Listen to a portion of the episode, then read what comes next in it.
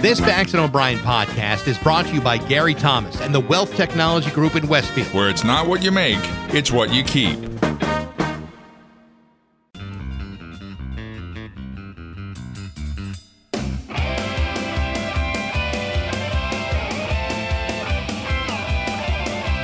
Rock 102 Springfield's Classic Rock. It's 534 and Dire Straits in Rock 102. Um, I gotta tell you, this is uh, like reading a foreign language because I haven't seen these words in a while. But uh, sunshine today and warm. Nothing. There, there's not uh, a word spoken of rain until tomorrow. Well, warm, I've heard. I've actually Warm, heard yes. hot and humid. 88 for the high, and then tomorrow, uh, thunderstorms, gusty winds, and hail possible. There, there we go. There you go. That's Now, what we're used there's, to. There's the comfortable old shoes you were waiting for. Mhm. Uh, today we're going to give away some tickets to see the Black Crowes, their 30th anniversary of their album Shake Your Moneymaker. They're touring that now. They'll be in Hartford on at the Xfinity Theater on Sunday night. We have tickets to that show that we'll give away later on this morning. And I don't know who or why someone is following me every time I get on I 91 and dropping some kind of crap in front of me.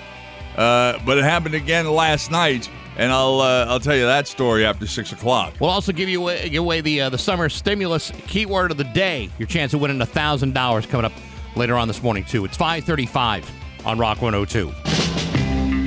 Rock 102 wants to boost your bank account this July with Rock 102's Summer Stimulus, built by Dave Miner Exterior Home Improvements. Listen each weekday, and when we give out that day's keyword, go to rock102.com and enter it for your chance to win the daily national prize of $1,000. It's Rock 102's Summer Stimulus, built by Dave Miner Exterior Home Improvements. Visit them at daveminerroofing.com. Part of the Classic Rock Summer on Rock 102 Springfield's Classic Rock. It wasn't that. Rock 102 Springfield's Classic Rock. It's 5:51 and Queen and Rock 102. Enjoy today. It may be July's only day without rain in the forecast, uh, but that will come back tomorrow with thunderstorms, wind, and hail possible. Uh, today's high 88. It is 67 now in downtown Springfield. Hey, what do you say we hop into some Hollywood trash with Steve and Yibbity. Nagel, the Rock Yibbity. 102? Shailene Woodley doesn't like sex scenes where the woman keeps her bra on because they're not realistic. Me either. Yeah, I don't really like them either. Uh, or, or shirts. They keep their shirts on. She's onto something here. I don't Yeah. mean to reveal too much, but sometimes I like to keep my bra on. Yeah, well, you probably should. Uh, yeah, me too. Sorry. It's the chubby guy thing. I Mhm. think it is. Yeah. Uh, quote, in real life, I don't Actually, it's think a, it's called a manssiere. A bro. I, bro, Manssiere. bro. Manssiere. In real life, I don't think I ever did that. Sex with a bra. Or very, very rarely, anyway. Let's step it up to realism. Oh, I mean, I've I've uh, I've participated in in uh, sex with uh, women who had a bra on, but Mm-hmm. um, but I mean, for a TV show or a movie, no way. I want to see the real deal. Yeah. Well, why would they take the bra off if they're probably still fighting for their purse? Well, no, they were still, uh, you know, it was only the second drink. Ryan Reynolds says he met Blake Lively on, quote, the darkest crease in the anus of the universe, What? by which he meant the Green Lantern movie. I'm sorry. I thought you were going to say Palmer. uh, well, that too. It's close. It's no, that's close. That's like the uh, the Biffin's Bridge. Uh, he also said they uh, moved in together within a week of being a couple. That was smart. Within a week. Yeah, Yeah. Are That's they good. still a couple? yeah. Right now they are. For how long? I don't know. I well, how long ago was the Green Lantern? It was a couple years ago A now. while ago, yeah. So it's been a few years. All right. Well, hey, uh, some people can make it work. I guess.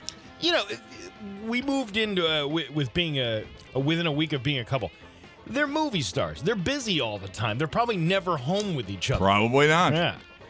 Uh, in a new poll about billionaires, Oprah Winfrey got a 45% uh, favorability rating, the highest of any of them, and Mark Zuckerberg had the highest unfavorability rating at 60%. Oh, you see all these uh, these billionaires going into space and blowing their money and They're not blowing it the money. They're uh, they're investing their money. And by the way, yesterday we were talking about how it, it appeared as though Jeff Bezos was running late because he was taking off at 9 a.m. Eastern time. Uh, y- today, not not yesterday. Oh, Yeah, one of those uh, where where it says next day delivery, but in fact it's two or three days. No, it was one of those things where for some reason I thought it was yesterday, but it's not. It's today. Well, if he uh, if he does get lift off today, he'll get there by Thursday. I- If it's At least. if it's prime, Yeah. yeah. Uh, anyway, a list of uh, celebrities. Oh, no, I don't want to do that one. Nah, yeah. That's- that's a Nah, that one. one sucked. Uh, Justin Bieber posted a photo of himself uh, and his and wife Hailey with the caption quote "Mom and Dad." Initially, it seemed like he was hinting at Hailey being pregnant, but she later commented that he should change the caption to quote "Dog Mom and Dog Dad." All right, let's re- Ah. let's review what just happened here. Yeah. Steve decided not to do a list so he could hop Right. on a Justin Yeah. Bieber story. Yeah. just want to point that out. No. Not a criticism. It's just you know, it's just the the process. I'm all for it. Hey, uh, sometimes Justin Bieber is the most important thing of the Hollywood trash. Some- You'll get, Sometimes you'll it get can no, be. you'll get no argument from us. Uh, sounds like we can count on seeing Kenan Thompson on SNL in the fall because he's trying to get to 20 seasons. He said, quote, like, why should I ever have to leave? Well, because everybody has to leave at some point, Kenan. What what season will this be? He's at like 14 or 15, I Oh, think. he's got. I, I thought it was like 18 or 19. I thought he I thought it was 14 or 15. I don't know. I mean, it, he's the longest serving cast member ever, Ever? ever. Hmm. Boy, Uh, there guy been a- can't get another job. No, it's a pretty sweet gig. There's a lot of people that don't want to give it up, and there's a lot of people that can't wait to give it up because of the pressure involved in being a part of that show. Uh, Pearl Jam bassist Jeff Ament said uh, isn't sure if he uh, wants to do shows that require vaccination cards. He's hoping that by March, quote, we turn a corner and we're rocking, and everybody can feel good about traveling and getting 20,000 people into a venue. Is he more concerned about people paying full price on their tickets? For a Pearl Jam show? Yeah. Yeah, I don't know if he, he even cares about that. I don't think, uh, with all these, uh, you see what's going on with the Olympics and everything, I don't think we're going to be turning any corner anytime soon. Well, I think we might be stepping backwards. Is is uh, what we might be doing. So by March, you know, which will be nearly the nearly the end of uh, of the half of winter or the half of the year rather that we spend primarily indoors. It probably won't be in stadium settings, or, or or it could be. I mean, you know, if enough people have the vaccine, we should be all right. Uh, as we are just saying, Jeff Bezos and three other passengers will launch into space at 9 a.m. Eastern today. So there you go. Yeah, not uh, not yesterday. Not yesterday. Today. The launch will uh, depart from uh, Blue Origin's launch site 1 in West Texas, and it coincides with the 52nd anniversary of the Apollo 11 moon landing. But, you know, as a, I think it was Neil deGrasse Tyson. Mm-hmm. Oh, that guy's an idiot. Yeah, he. Doesn't I don't know find him very smart at all. No, he was like, uh, he really. Had, these people aren't really going into space. No, they're not even going as high as as Richard Branson went. and they aren't the first billionaires to do so. No, Richard Branson was the, last week. No, he was pointing out there was a guy from Microsoft who did this years ago and bought a seat to get uh, up to the International Space Station. Right, but I don't. I believe he was buying a seat on a NASA uh, craft. It wasn't a privately owned craft like like Branson's or Bezos. And uh, let's see, was they were talking about? He's going with his older brother Yeah, and his, I don't know, eighteen-year-old, it's a, it's an 18 year old man. Eighteen-year-old man. Yeah, Okay, whose and he's gonna, father paid for it. and he's going to be the youngest person ever to be in quote space. Actually, I. I take that back. Uh, Will Robinson, I believe, was the youngest one there. Was. Will uh, brought to space, or did he was he born there? Well, he would have had to have been brought. 'cause He was was wearing clothes that fit. He was uh, brought to space. Yeah, he wasn't still wearing a onesie. No. No, that would have been kind of cool though. Youngest, young, very youngest person ever in space. Yeah, and never able to update his wardrobe. Uh, and Britney Spears' new lawyer is moving aggressively and expeditiously to have her father removed from her conservatorship. Well, good luck with all of that. Yeah, and you're that need it. is your Hollywood trash on Rock 102. Ah, yeah. To those who step up to work. And now, Bax's View from the Couch, brought to you by Rocky's Ace Hardware, Grills, Grills, Grills, Weber, Big Green Egg, and Traeger Wood Fired Grills. Hey, good morning, sports fans. How the heck are you? As you know, the Olympic Games begin this week in Tokyo, Japan, and while I've made no secret about how I feel about holding the Games in the middle of a COVID hotspot, they're going to run the Olympics regardless of the fact that Japan is among the last major countries in the world to roll out a successful vaccination program. And as a result, only 8% of the country's entire population has been vaccinated. But don't let that stop you. I'm sure things are going to off just great. Meanwhile, I should also point out that the Paralympics begin in Tokyo one month later. And do you hear the same sort of rancorous backlash? No, you do not. Instead, the top headline for the Paralympic hopefuls is coming out of the UK, where female long jumper Olivia Breen, who has made the Paralympic team for England and is headed to Japan, is being accused by Paralympic organizers of having shorts too short that she wore during the uh, English Championships this weekend. They weren't concerned about sending her to Japan to face a potential exposure to a deadly virus. They weren't concerned about her cerebral palsy. They weren't even talking about her performance in the long jump that landed her a spot on the national team. Instead, she's being criticized by officials because her shorts were too short. Now, I've seen the shorts, and yes, they are very short. But Olivia Breen insists she's been wearing the same kind of shorts for years without complaint, and she wonders whether the same sort of criticism would be made if a male athlete were wearing those kind of shorts. And while it is a fair question to suggest a level of sexism at play here, the truth is most men couldn't wear those kinds of shorts. Having said that, I find that the uh, there are many more potential problems ahead for international athletes than the length of their shorts. I'd be far more concerned about contracting a virus, spreading it around, and bringing it back home, where I'm pretty sure when you're hooked up to a ventilator, the last thing you're thinking about is whether your shorts are long enough. But hey, enough of my yapping. Sports brought to you by Rocky's Ace Hardware. Think about paying the house and wondering if you can do it yourself? Sure, you could, but I strongly suggest going to see Tyler at the Liberty Street Rocky's. Tyler loves helping people with their painting projects, and he's ready to help you. Good people, rock solid service at every Rocky's Ace Hardware. I'm back. That's my view from the couch. 102 Springfield's Classic Rock at 613 and Billy Squier on Rock 102. Today is the one day of July with no rain in the forecast. Sunshine today and a high of 88. Tomorrow, the rain will be back. Um, who was it that sang that uh, I was in the right place, but it must have been the wrong time. Was that Dr. John? Sing a little bit more. Uh, I was in the right lane, but it must have been the wrong line. I think uh, you're thinking of uh, Dr. John, but that doesn't sound anything close to music. Yeah, well, I got to tell you, uh, I do seem to be in probably the wrong place at the wrong time a lot lately. I told you the story about my car.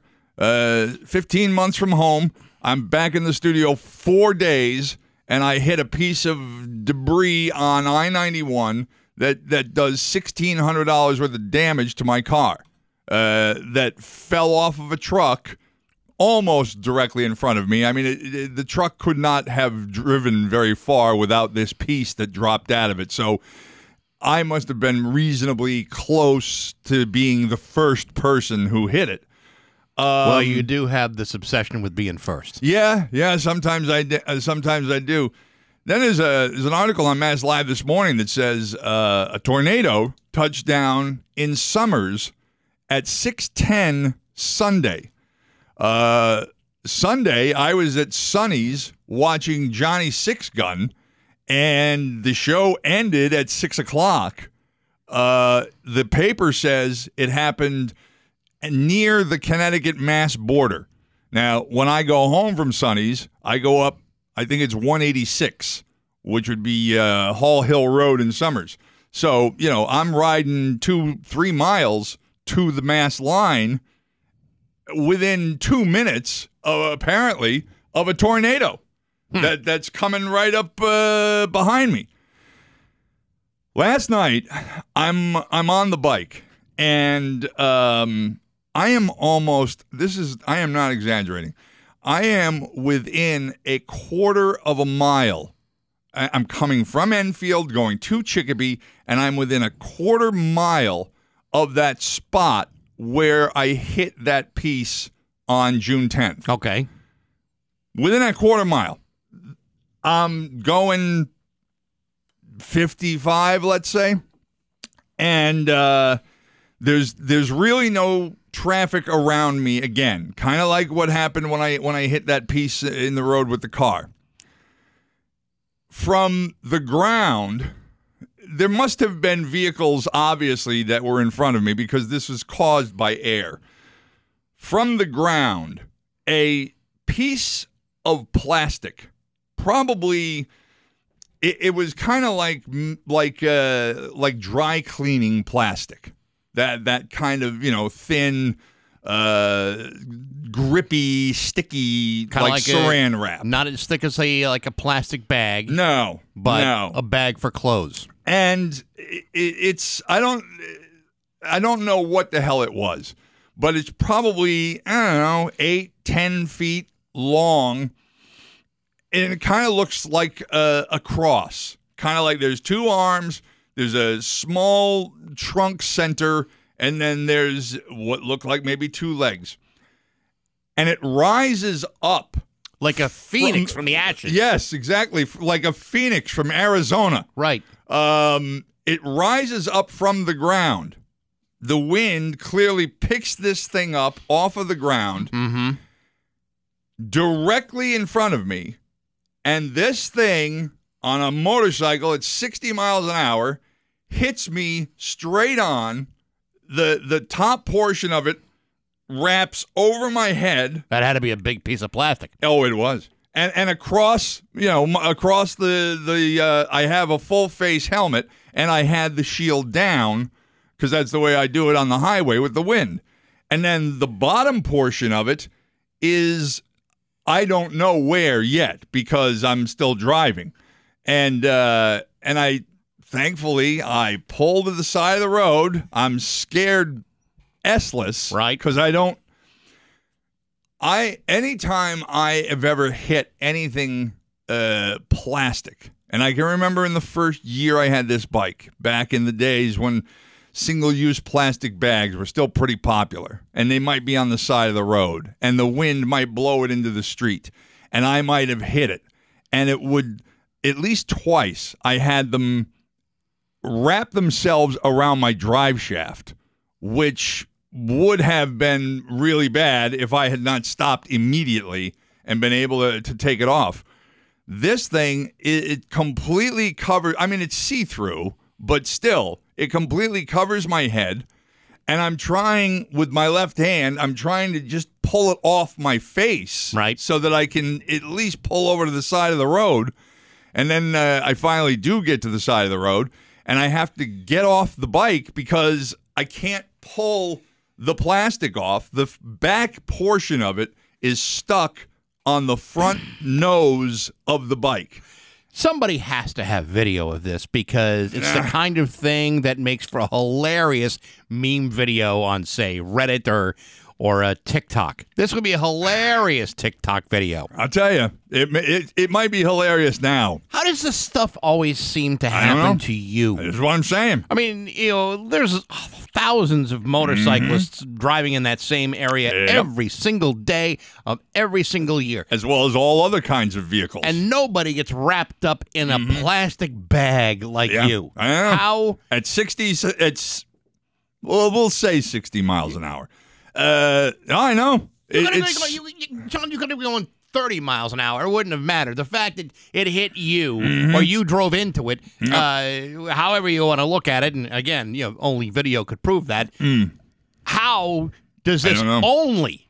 Happening? How many times have we covered, say, like a motorcycle accident on the highways Yep. as a news story? Uh-huh. Have you ever heard of someone saying, yeah, he died in a roadside fatality because he was wrapped in bubble wrap? Uh, he was brought down by plastic. Yes, saran wrap Mm-hmm. killed him. Yeah. Yeah. I mean, I've Never. always hated that stuff. But, But it's uh, hard to find the end of it. And here yeah. you are finding the middle of it. I, I just, I couldn't believe, and it, it genuinely is the most, I would say it, it was the scariest experience I've had on that bike. Could you have moved out of the way? It came up, it came up uh, so fast that I would not want to have, if I had taken a, an erratic or, or uh a sharp movement to get away, I probably would have created more of a problem than. I mean, I probably would have tried. I could see that it was plastic. Yes. I could see that it was see through. Um, so it was kind of like uh, if I take an evasive move, I could create more of a problem than I will be by just driving straight and pulling over. Evel Knievel has had less calamities Yeah. using vehicles than Yeah, you. yeah, more And I- broken bones. And, and this, yeah, this is a guy that broke every bone in his body, Yeah. you know, smashing into in, into school buses Mm-hmm. at Caesar's Palace sure, but he never once hit a piece of plastic. that we know about. Oh, maybe that. Maybe maybe he did. Maybe that's what took him down at the, uh, the- canyon. at the, at the Snake River Yeah, Falls. yeah, Yeah, yeah. maybe maybe that was it. But uh, I just, you know, it it, it amazes me, and I'm not blaming, uh, you know, the, I'm not blaming the DOT, but it's amazing how much crap is out there on the highways. Now, again, you know, the one in June that was immediately right after it happened.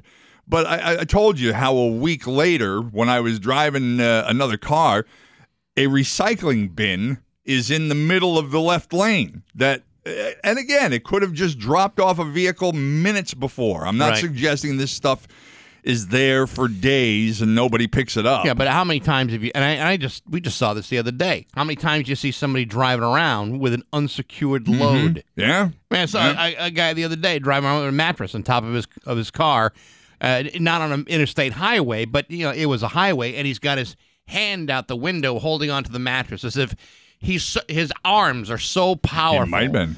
No, no one's arm is that powerful that if a good gust of wind came Mm. that and the mattress blew off, that you'd be able to hold it down so that it wouldn't uh, kill someone behind you. yeah. That would never happen. I have no idea where this plastic could have come from, uh, or or why it was lying, and in in the center lane. This is again in the center lane. Uh, and no, the one I, I don't think there's any cameras because I would have just passed under uh, Route 20. I would yeah just I just came out from underneath Route 20 going 91 north Right. and uh, even e- those cameras that they have in that area of 91 to 91 and I I don't think you would have seen me uh, underneath the overpass. I know. It, it just But- it just would have been so hilarious to see you with a face full of plastic. I can't. I just. I, I couldn't believe it. I could not believe it. And and like I said, it was, it was genuinely scary. I think you're at the point now where you may, may need to consider alternative routes. Well, that that was pointed out to me, or at least that particular spot I need to stop going through. You know, get off Yeah, I don't even- downtown. I don't even know if switching lanes would help. yeah, yeah, no, probably not. I think you need to go maybe the long way home. Get get off downtown and drive uh, drive up Main Street through the North End and then to Center Street in uh, in Chicopee. Because, boy, I tell you that that portion of 91 is out to get me. It's 624 with Bax and O'Brien at Rock 102. Working for Trinity Health of New England. It's 627 with Bax and O'Brien at Rock 102. Black Rose uh, tickets, uh, we're going to give those away today. They're going to be at the Xfinity Theater on Sunday. It's their 30th anniversary tour for their uh, their big debut album, Shake Your Moneymaker. That's 30 years ago. We'll have tickets for you a little bit later on today. Let's laugh. Tell me. Tell me what's funny. It's Bax and O'Brien's joke of the day Well, it's nice to find a fellow with a keen sense of humor. on Rock 102. Oh my god, that is hilarious. Springfield's classic rock. This is going to take a little while, but bear with me. It's worth the payoff. Really? All right. You've said that before. A wealthy man decides to go on safari in Africa. Yes. He takes along his faithful pet dog as company. Well, one day the dog starts chasing butterflies, and before long, the dog is lost. So, wandering about, he notices a leopard heading rapidly in his direction with the obvious intention of having lunch. And the dog thinks, oh boy, I'm in big trouble now. Then he notices some bones on the ground close by, and he immediately settles down to start chewing on the bones with his back to the approaching leopard. And then, just as the leopard is about to leap into the air, he hears the dog say, Oh man, these are delicious leopard bones. I wonder if there's any others out here. So, hearing this, a look of terror comes over the leopard, right? He halts his attack in mid stride and slinks away into the trees, saying, man, that was close. That dog almost had me. Obviously, a lot of talking animals here. Right, yes. So, meanwhile, a monkey has been watching all this from a tree nearby. He figures he could put this knowledge to good use, and he decides to trade news of the deception for protection from the leopard. Right. So off the monkey goes in hot pursuit, but the dog hears the commotion and notices that the monkey heading after the leopard with great speed. He figures something's got to be up, and he starts to analyze his possibilities, right? Right. So, meanwhile, the monkey catches up with the leopard and reveals how the dog tricked the cat, and then he strikes the deal with the leopard. The cat is furious at being made a fool of, and he wants revenge. Who wouldn't, right? Of course. The leopard says, Hey, monkey, hop on my back and come with me and watch what's going to happen to that conniving canine. Well, angry and impatient, the leopard doesn't even bother with the stealth. He just comes roaring through the jungle with the finesse of an elephant.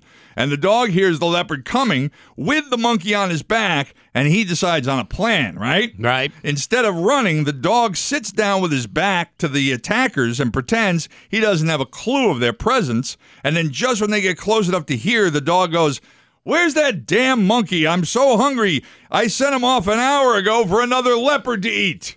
Ah! you see, the hunter Long never walk for that came back. I don't know how he got lost.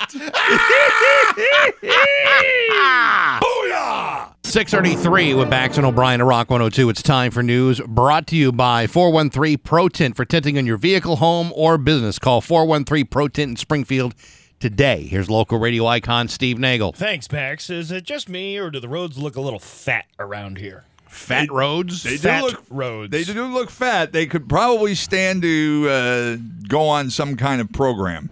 Uh, starting uh, to, uh, today, Route 5 southbound in West Springfield will be going on a road diet.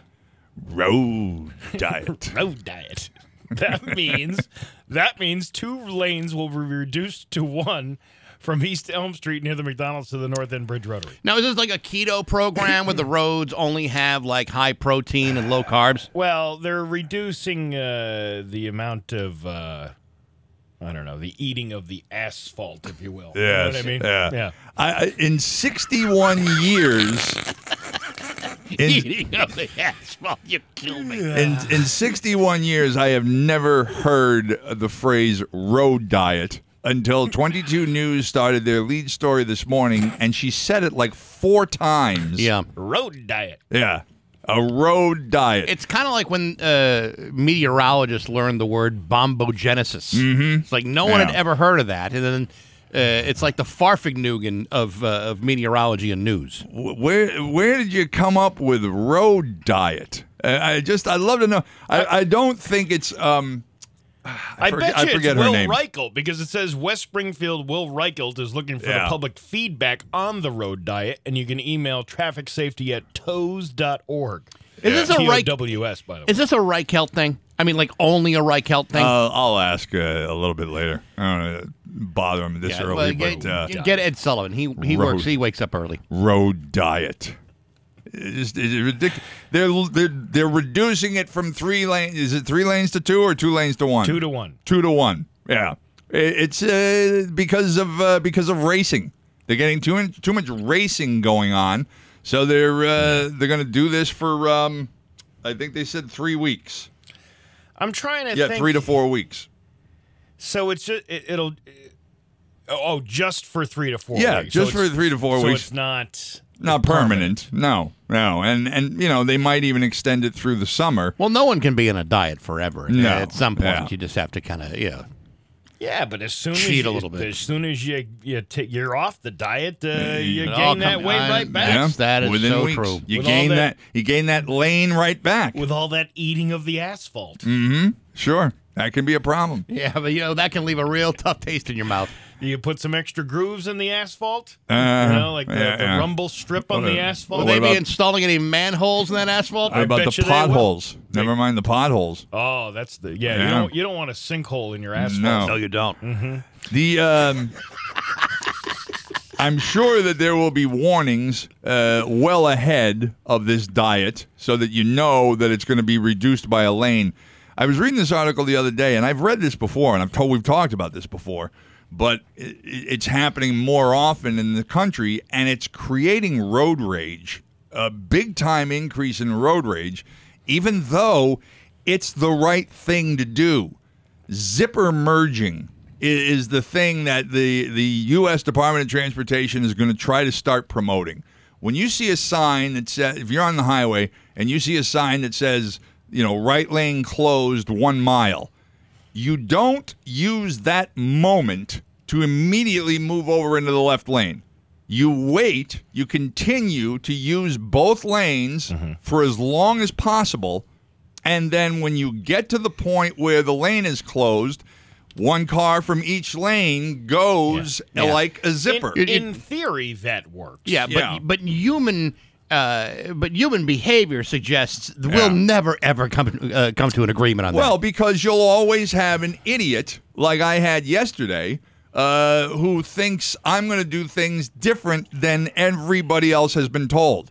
I'm following this uh, this jerk uh, through Longmeadow yesterday, going uh, north on uh, Laurel Street because I'm still thinking Converse is closed, even though that sign's not up any longer.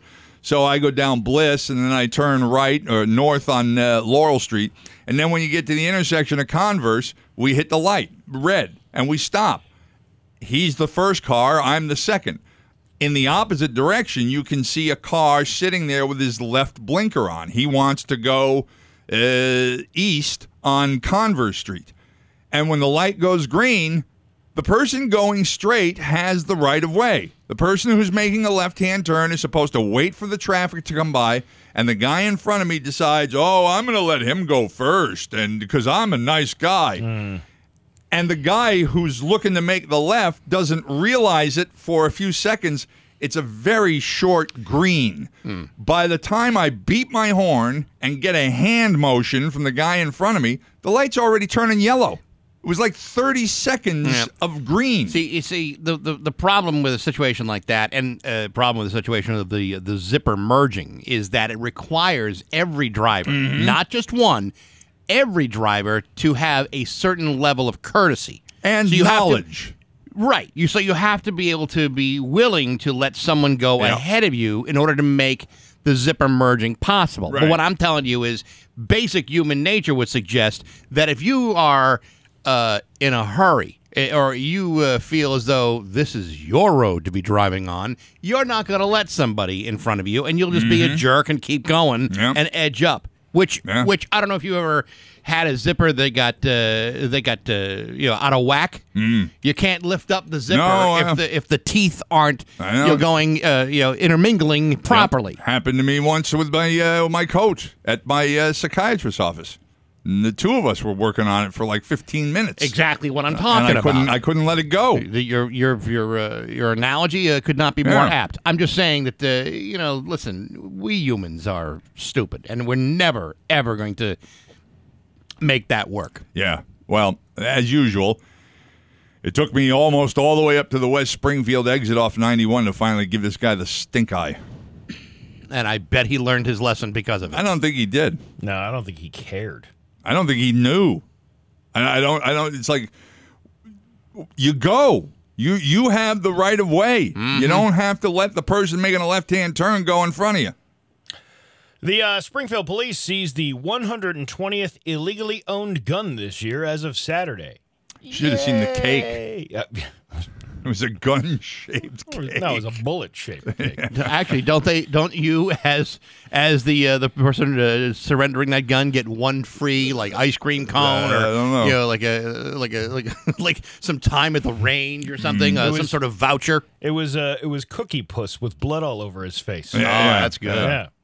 According to uh, Ryan Walsh, uh, officers responded to the 1600 block of Boston Road in Springfield for a disturbance. When they arrived, 31 year old Kejun Sutton had allegedly threatened to shoot someone while reaching for his waistband. Police found a high capacity gun in his waistband loaded with more than twice the legal amount of ammunition. But wasn't it all illegal? Uh, probably for this guy. Yes. Well, I mean, to say twice the legal In other words, they have capacity limits of how many bullets you're supposed to be able to have in a magazine. Right, but it was all illegal anyway. Right. Right. That does, does But it's an additional charge. Yeah. But uh, hey, congratulations. It's the 120th gun. Yeah. and it's only July uh, what 20th. twentieth. Yeah, We're hoping to get 180 by the end of the year. Oh, that would be terrific. fingers crossed. New York, Can we throw a party when that happens? Uh, New York State uh, police arrested a man from Palmer Friday after he allegedly raped a woman. According to a news release from the New York State Police, 31-year-old Michael Ramos Perez of Palmer allegedly drove to Beekmantown, New York, on Thursday, July 15th, forced a pedestrian into his van, drove a short di- distance, raped her, and released the victim. Ramos Perez was charged with first degree rape, second degree kidnapping, fourth degree criminal mischief, and two counts of criminal sexual act with the first in the first degree. He's currently uh, being held behind bars with bail set to $65,000 cash bail or $175,000 bond. He does. This just a random guy from Palmer goes to a random town in New York and grabs a random pedestrian off the side of the road. It is very odd that Very weird. um, usually, I mean, when you hear about you know, predators and victims, that there's some sort of buildup, uh, Mm-hmm. you know, stalking or or something like that. Like, or they're children. You, Right. you hear children sometimes grabbed by complete strangers. You said there was one they had in New York last week on the on the news. Man, this mother. The, the the guy gets out of the car on the driver's side, runs around the back of the car. It's a mother and I think three children standing on the sidewalk. And this guy just in one move, he grabs this girl, I think she's a 9-year-old girl, and he stuffs her into the back seat. And I don't think he got in with her. I think he then got into the front seat. I forget exactly where, but he gets in right behind her. And then the driver, there's a driver in the car as well. But obviously, all of the windows of this car are open, or at least the windows on the passenger side. And the mother, along with her two kids, goes rushing over the car. She's only probably five feet away from the car anyway. And and clearly the nine year old daughter is struggling within the car to get to one of the open windows. And the mother reaches in and grabs the daughter and pulls her out through the window, and then the car takes off. It was it was an amazing move on the part of the mother. It was it was pretty pretty impressive. But this one here, well, soon as you said Palmer, man, you knew anything could happen. Yeah, but not. But you- you're like to think not that. Well, no, but we don't know the village. a uh, I don't think it really matters which village. Bondsville. Uh, a second Franklin County community is under a state of emergency because of flooding and the washing away of roads. The town of Montague joins nearby Orange, facing ex- extraordinary conditions caused by the never ending rain. On East River Street, the floodwaters have receded since the town declared a state of emergency over the weekend. Neighbor uh, neighbor Jim Collins can't get over how much rain they received over the weekend. I can't believe how much rain we received over the weekend, said Collins. Was that the exact quote? Yeah, just like the just like the description of the quote. The ground beneath their feet just became saturated with the rain and became a menace. Uh, Bonnie Johnson and her husband Richard had been uh, through flooding before, but never like this. They feared their cellar would become flooded.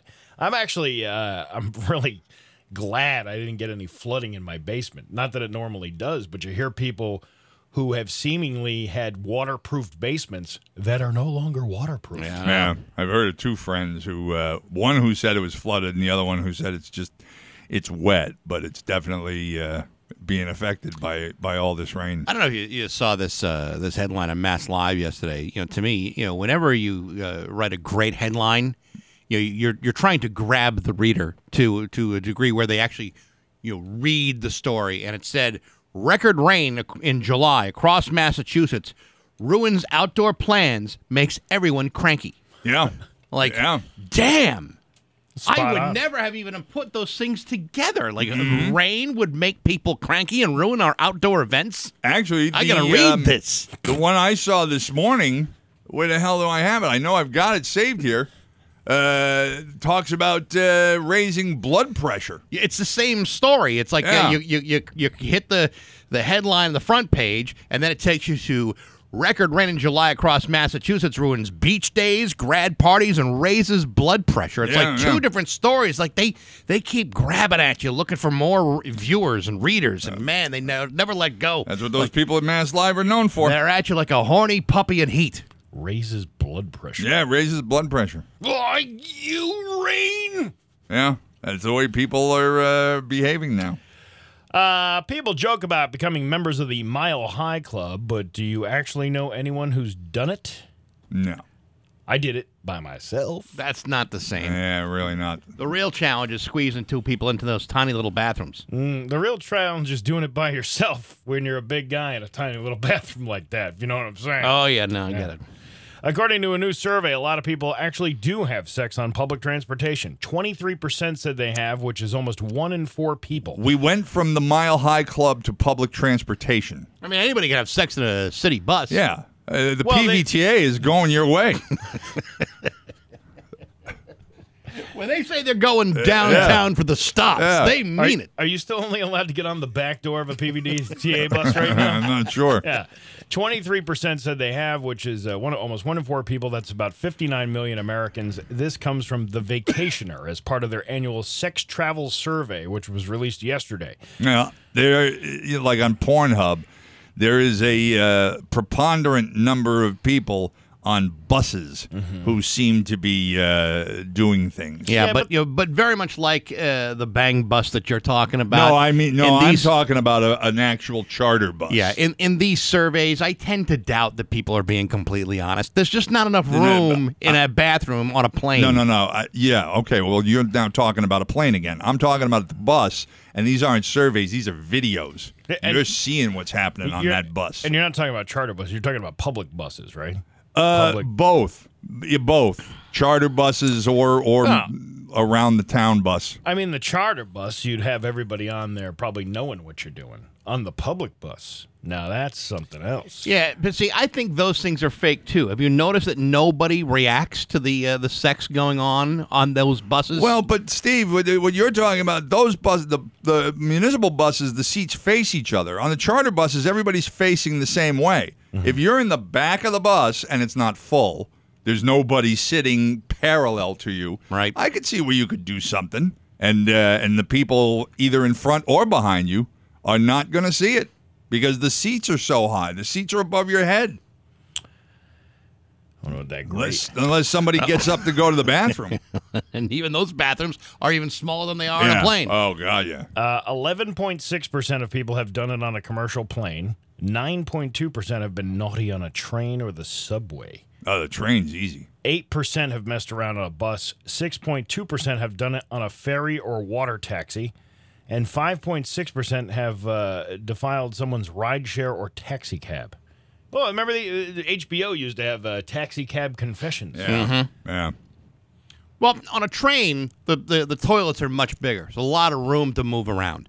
Uh, Plus, a, it could a, be a sleeper train. on a ferry, depending if it's, a, if it's a car ferry, for example, sometimes people stick around their cars rather than mill around the the, uh, the ferry itself. Not supposed to be down there. I know you're not supposed to be down there, but sometimes they're not they're not you know below deck, depending on the ferry. If Hmm. Below deck.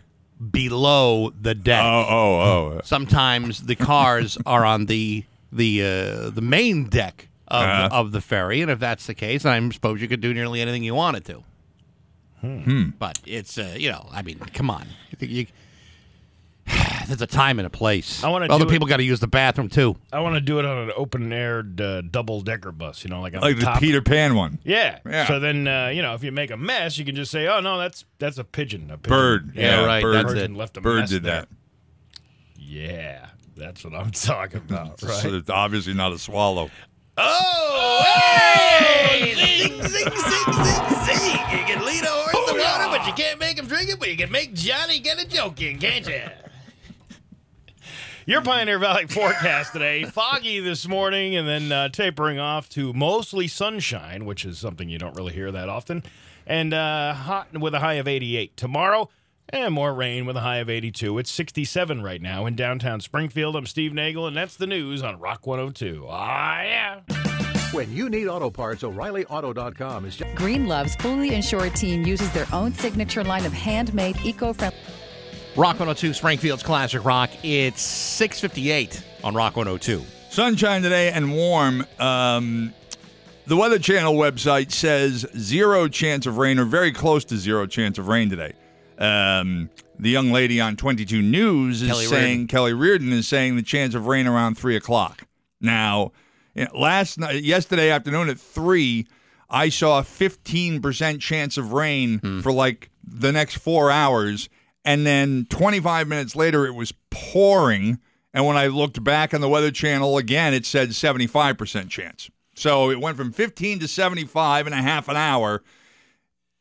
It's it's the, these summer storms just pop up out of nowhere. Well, it may not be the news you want to hear, but if Kelly Reardon's going to be the one giving you that information, I'm more likely to believe her. Yeah, but I, I'm still uh, already saturated enough, whether it's Kelly or or strep throat. Uh, Rock 102's Bacon and Brews is about a month away. Driven by Tommy Carr, the Tommy Carr Auto Group, and Dave Miner Exterior Home Improvements. Join us at the Log Cabin Sunday, August 22nd from noon to 3 for a big bacon and craft beer themed bash. Admission includes all kinds of bacon inspired uh, foods from the Log Cabin chefs. Plus, there's a cash bar with a selection of craft beers that will please your palate. Plus, live music from uh, James, the James Paul Band and the Double Dose of Dave. Lots of games, lots of fun, and more importantly, uh, bacon. Tickets are on sale now at rock102.com. You must be 21 or older to attend with a positive ID. Bacon and Brews, driven by the Tommy Carr Auto Group and Dave Miner Exterior Home Improvements, August 22nd at the Log Cabin in Holyoke.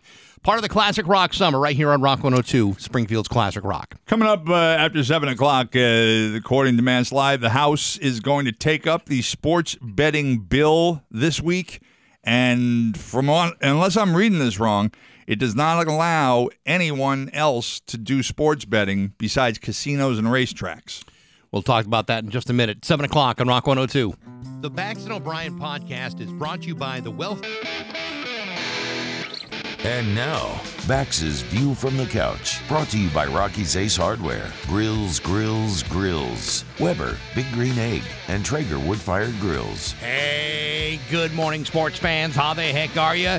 Folks, last night your beloved Boston Red Sox pounded the living snot out of the Toronto Blue Jays. Now, this win was important for a variety of reasons. One, it ends a two game losing streak, and I'm not a big fan of those kinds of things. And two, it extends their lead in the division to one and a half games. Not much of a cushion, but it'll have to do until tonight when the Red Sox get to unload again on the Blue Jays at 7 o'clock. So, how bad was this ass paddling last night?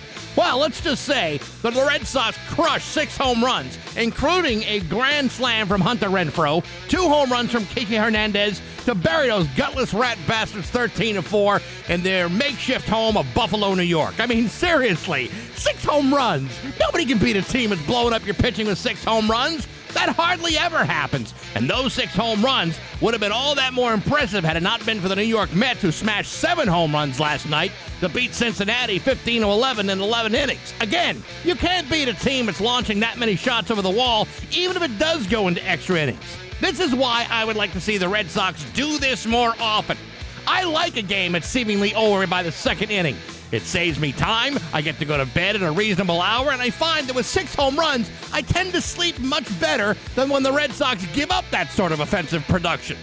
Maybe this sort of offensive, uh, this aggressive offense was created in New York the other night when that one guy chucked a baseball at Alex Verdugo. Maybe the Red Sox just had a great night, or maybe Toronto's pitching staff was simply throwing up meatballs and the Red Sox are taking advantage of it. Either way, that's the sort of thrilling excitement that has me coming back for more.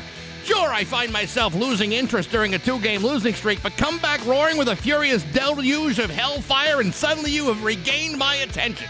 And while I realize that asking for six home runs tonight is perhaps asking too much, there is nothing wrong with setting goals. This just happens to be one of them. But hey, enough of my yapping sports brought to you by Rocky's Ace Hardware. You know, you love your deck or patio, but you're thinking, you know what this really needs? A big shade umbrella because of the blistering sun that's been out so, mu- so much lately. Get one now at Rocky's, a nine foot shade umbrella, only 35 bucks with your Ace Rewards card, a savings of $15, a shady deal that comes in all kinds of colors. Available now at your neighborhood Rocky's Ace Hardware. I'm back. That's my view from the couch. Rock 102 Springfield's Classic Rock at 713 in the Eagles on Rock 102. Partly cloudy and warm today, a high of about 88. It is 66 right now in downtown Springfield. So, uh, according to MassLive this morning, uh, the state legislature this week is going to take up the sports betting bill. Now, there are several bills being proposed. Uh, many of them have similarities. And I don't know if I'm reading this wrong or I'm not getting it, but for all the conversation we've had in the past about uh, stores being allowed to have this, I don't know that that's included here. First of all, stores and and, and like bars and stuff. Y- yeah. Uh, first of all, I didn't realize this either. We're talking about 21 and older. Is that the same for lottery tickets? Or can you buy lottery tickets at 18? I thought it was 18. I, I did too. This is going to be people 21 and older. It's it's 18. Mass lottery is uh, always 18. It or is older to 18. play. Yeah, Yeah. but it won't be for it won't be for sports betting. Uh, within Massachusetts, on motor race events, esports, competitive video games, and every other event or any other event approved by the Mass Gaming Commission, does not cover fantasy sports. Like other proposals, the House bill offers three types of sports betting licenses one for casinos, one for racetracks, and one for mobile apps that run digital sports books. So that would not be. It, it, it says retail operators and mobile partners could take up could take a combined 11 sports betting licenses. So, So does that retail operators So there's 11 of them throughout the state that will allow this. I, I don't. Under the bill, each casino could pursue a license with up to three mobile operators. Racetrack operators could secure a license with one mobile operator. And the state also allows mobile operators to apply for licenses as independent entities with no cap on the number of mobile licenses. But they don't see many people taking advantage of that because the licenses ain't cheap. In addition to a $100,000 application fee, each applicant that's approved would pay an initial $5 million fee for a license and another 5 million to renew after 5 years. The first time the fee drops to 4 million for operators who secure a $1 million temporary license to start taking bets. So at at that at that uh, level of fee, uh, at what point? So, so let's just let's just say, for example, hypothetically, we are talking about a, re, uh, a a bar that gets a license. Are they bound by the same fee structure? I, I don't know. Because there's no way that any bar owner could Of you know, course not. take that on. Uh, but I don't know what what mobile operator means. Well, a mobile, I, I assume, if if I'm reading this correctly, they're talking about, you know, uh, like the the FanDuel and DraftKings that's running through an app. The bill would create a new market for FanDuel, DraftKings, and other competitors. But if the state says each casino can pursue up to three mobile operators, so for does that mean they could have DraftKings, FanDuel, and one other one? What what the, I assume what that means is, let's say MGM wants to create a gaming app for your phones. You don't have to physically go to MGM to place your bet on a sporting event. Mm. That's what, that to that's how I'm reading that. Based on these licensing fees, I would say you're not going to see uh, sports gambling at anywhere other than MGM, Encore, and the racetrack at Plainfield. Because of those- Plainfield, Plainville. Yeah, well, I mean, and I'm not even sure Plainville does. I mean, Encore could, you know, MGM could, but it's like even that on top of all the other, you know, fees and taxes and uh, host agreements that they're trying that they need to fulfill. This is still a pretty deep commit, you know, financial commitment. Hundred hundred thousand dollars for the application. That's you know that's nothing. But then you're now you're talking about millions of dollars just to keep it up every year. Five million for five years, I I mean, that's and five million for five more. I don't know what it's going to take for them to, you know, reach that goal and and to the point where it pays for itself. What Uh-huh. happens after five years? Do those fees go away, or do new fees get assessed? That's what I like to know about Yeah, it. there's a lot of questions on this thing. Seventy. The state can make at least seventy million dollars on application and licensing fees alone. All right. So I mean, if you think about them being able to make seventy million dollars on applications, if it's a one hundred thousand dollar application fee, seventy million dollars. I, I don't. I don't. I'm not. I can't do the math here. I'm the, the math isn't lining up. If it's a hundred thousand dollars for an application fee, The seventy million dollars is tax revenue. 70 million i- right making at least 70 million no it's it's no it's making the state at least 70 million on application and licensing fees alone it's not on the revenue it's just on those fees and if it's 5 million dollars for for uh, a license and $100,000 for an application fee that would be 12 Yeah, so where I'm reading it is uh, Jerald uh, Parisella from uh, from Beverly is saying that they expect the state could generate seventy million dollars in tax revenue. That's what I'm reading. Okay. Well, the part I'm reading, which is also from Parisella, says retail operators and mobile partners could take out a combined 11 sports betting licenses, making the state at least $70 million on application and license fees alone. So either Parisella is talking out of both sides of his mouth, or more likely, uh, MassLive didn't get that exactly right. My guess is it's probably a combination Yeah. of both. yeah. But uh, I, I don't know. I, you know, it's you know, to me, I mean, I, I, I know this is inevitable. At some point, we will have, you know, sports gambling here in Massachusetts. But it sounds like, like everything else we've ever done in Massachusetts, that as we get closer to debating this, the more convoluted it becomes. Mm-hmm. And even if they debate it on Thursday and they sign something on Friday, the amount of time it's going to take for this to actually get started, It won't be by the start of the NFL season. it won't be. No, oh, hardly. I mean, it'll be Be lucky if it's by like, the time of the Super Bowl. two or three. Even then, that's uh, that's not going to happen. I don't know. I think I think they'll. I think they might move this along uh, fast from this point forward. I'm Certainly, it's taken a long time to get here. Is this your first day in Massachusetts? Ah, look, hey, listen. Remember the uh, the application process for everything else that's ever happened in Massachusetts? You know, look, uh, and I know that we've been saying that an awful lot. We we we didn't lead the nation, but we did a pretty good job getting marijuana up and getting the legalized marijuana operations up and running. Not on a per dispensary basis, well, which is how we were watching it, more in a micro fashion, but in the macro fashion, we we did all right. The gambling, no. The gambling, you know, we were 15 years, 20 years behind Mohegan and Foxwoods. Sure, but by the time that the state agreed to allow casino gambling to the point where they were issuing licenses, I'm only talking about when the facilities were built, took like two years. Mm-hmm. Just the application p- process.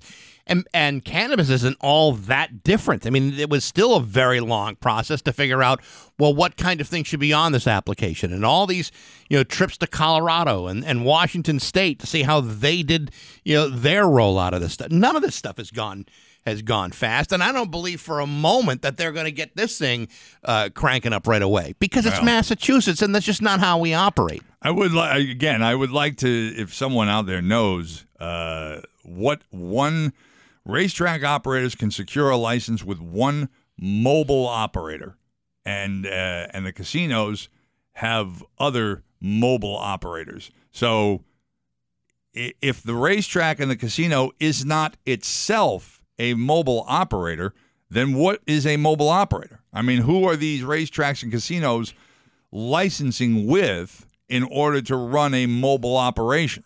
Uh, that that's the part I that's the part I don't get. Yeah, I, don't- I don't uh, I don't know. I know uh, Eric Lesser's name is all over the story too, and Yeah, but I'd like to talk to someone that I'd like to talk to. it's seven twenty three with Bax and O'Brien at Rock one hundred two. You're not afraid of hard work. Yeah, interview we did probably a few weeks ago of the, uh, the local uh, people who um, a murderer was looking for a compassionate release from prison. Yeah, uh, Maureen Maureen Moriarty. Yeah, there you go. Did you see last week? Stephen Flemmi is looking for a compassionate release Really? uh, for fear of getting COVID. It's not that he has COVID and, and, and, and he's dying. It's for fear of getting COVID.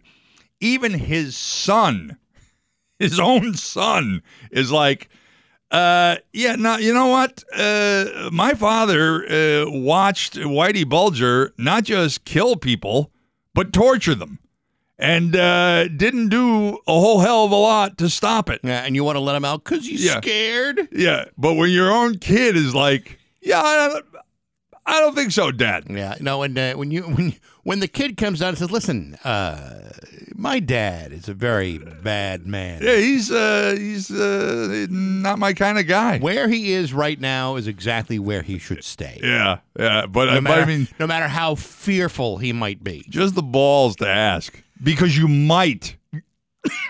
Well, because you might get can- uh, COVID. Well, that's the whole thing. I mean, if you're if you're uh, if you're somebody who is serving a a uh, you know a a period of time in prison, uh, you know, twenty years, fifteen years, ten the rest years, of your life. The re- uh, well, what? No, it depends. I mean, you know, in the case like the uh, uh, of uh, the Jack Regan uh, murder, I mean, you know, that guy was sentenced to life in prison without the possibility of parole, and wanted to get out because he was sick. Yeah. If you got a, a fear of getting sick, that's not being sick. No, no, yeah.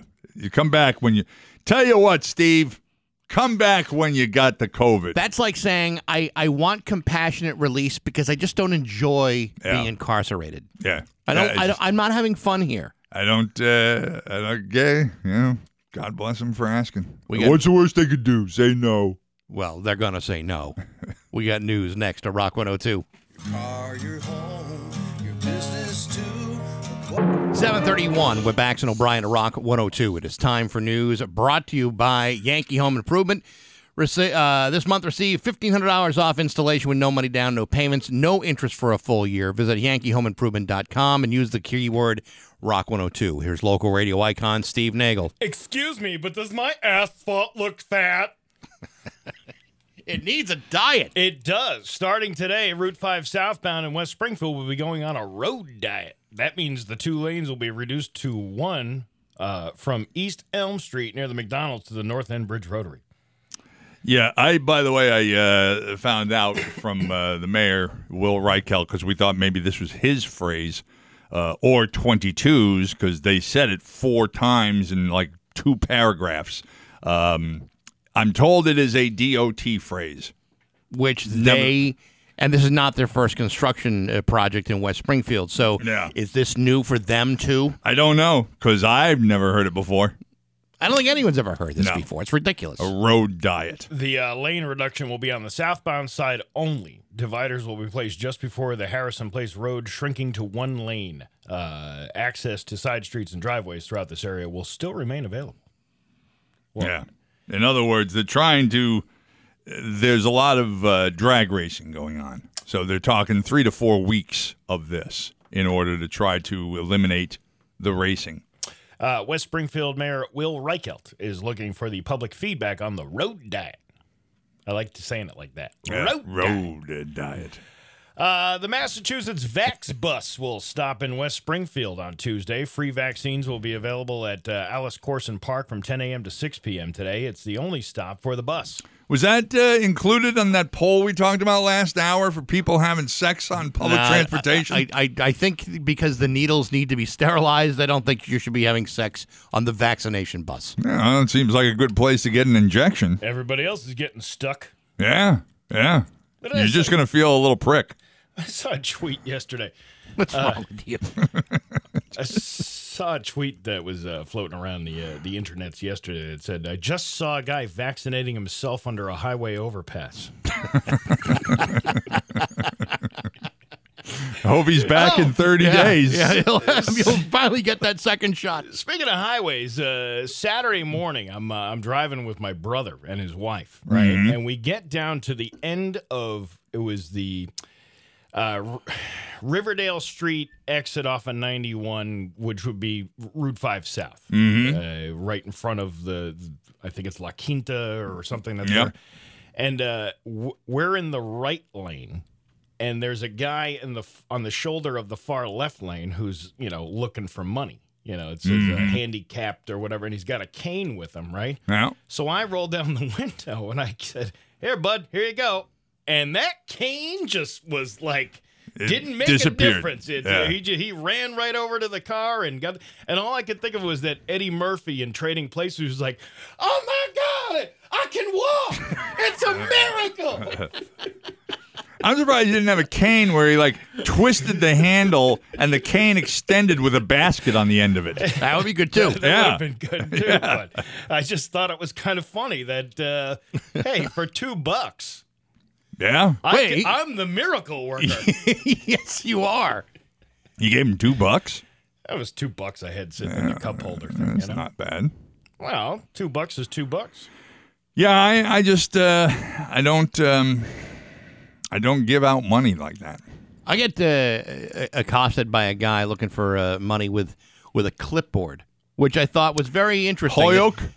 Springfield. Okay, because I saw one in Holyoke with a clipboard. I think they might be getting hired for petitions. I don't know. I mean, I, I was wondering whether you know he was you know taking in money, but then you know filling out a ledger or a spreadsheet to make sure that everything was well organized. so he could do his taxes properly. you never know. I didn't. Uh, I didn't bother to ask. I said, "I'm sorry, I, I don't have extra cash." Or maybe he's running for office and he, and he needs signatures on his petition petition in order to uh, to get on the ballot. I know there are a couple former uh, politicians in the area that would be begging for cash, but not quite like that. Police departments across the state are facing staffing shortages, and it's causing major staffing problems locally. Whether it's state or local police departments, the staffing shortage is becoming an issue. Nearly four dozen veteran Mass State police troopers are being reassigned from specialty units to barracks to help patrol streets amid a major staffing shortage. Did I say staffing shortage enough times? Yeah, no, well, it's not like road diet. A road diet. Yeah. 46 uh, state troopers will be pulled from their current roles as the department expects to lose between 200 to 250 troopers this year. The city of Springfield is just one department experiencing these shortages. Over the past year, police have been uh, have been put in a bad light, and Mayor Dom Dom is noticing that. Uh, Mayor Dom Dom says state police numbers are down, our Springfield Police Department numbers are down, and we continue to recruit and hold academies. Before we were staying ahead of the attrition, now we are behind the attrition. Poli- policing is still an honorable profession. I think one thing they ought to do, and I'm not necessarily saying that these are the guys who should be out on the road chasing criminals, but they could certainly be on the in, inside doing administrative work, is you take away the mandatory 65 year old retirement. You know, there's a lot of people out there between 60 and se- 65 and 70 who are capable of doing work. Again, not necessarily chasing foot chasing criminals, Yeah. but all those indoor jobs, all those administrative jobs. And I and I get it, the unions have that all set up with seniority and stuff like that. I know, but have you ever noticed when you whenever you talk to a cop and you ask them, "Hey, how much time you have you got Yeah. before retirement?" They know, you know, They have an app that can tell you the minute and hour. They've, exactly. Yeah. They, they're running Yeah. down a clock in their head Yeah. uh, constantly. I, I would assume that uh, if a guy's putting in his 25 years, 30 years on the job, he's ready to go. But there are there are I know at least a few who um and many many towns now are allowing the retired officers to come back and do details. Um, you know, you can't be a cop anymore, but you can stand on a road job for uh, forty to sixty dollars an hour um, because they don't have enough who want to do it. Um, so, but I think I think the retirement at sixty five should be lifted as well. There's also a lot of people who don't become cops until they're in their forties, and you know they they probably do want to stay on the job longer. Yeah, um, I got news for you. The day I retire, don't come around here looking for me to do weekend shifts. Hey. That ain't ever gonna happen. Well, they're not looking for anybody right now. No, anyway. I know right now, but you know, if things were to open up or whatever. By the way, after uh, eight o'clock, um, we're going to have uh, City Council President, Chicopee City Council President uh, Shane Brooks on. There's a couple of things uh, brewing up in Chicopee that I want, I want to talk to him about.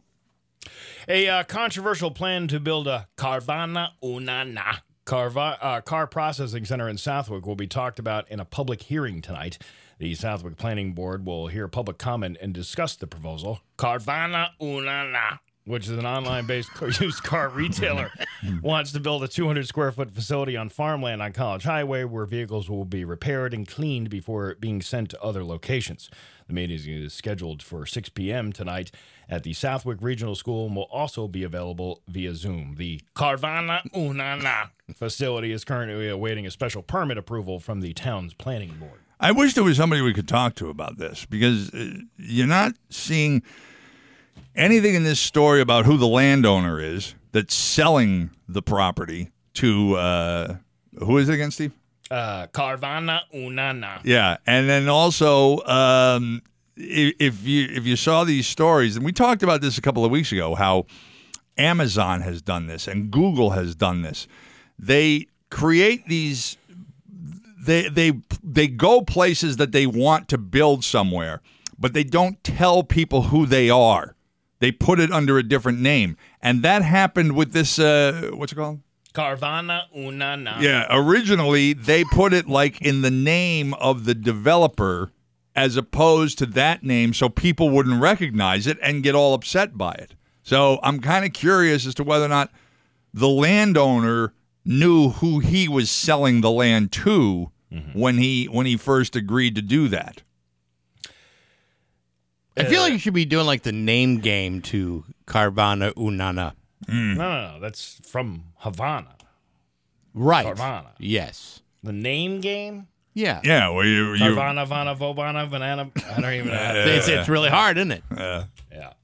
Uh, Western uh, Massachusetts has been seeing its fair share of rain and causing the Connecticut River to rise. According to 22 News Storm Team meteorologist Brian Lapis, the uh, Connecticut River acts as a storm drain for much of New England.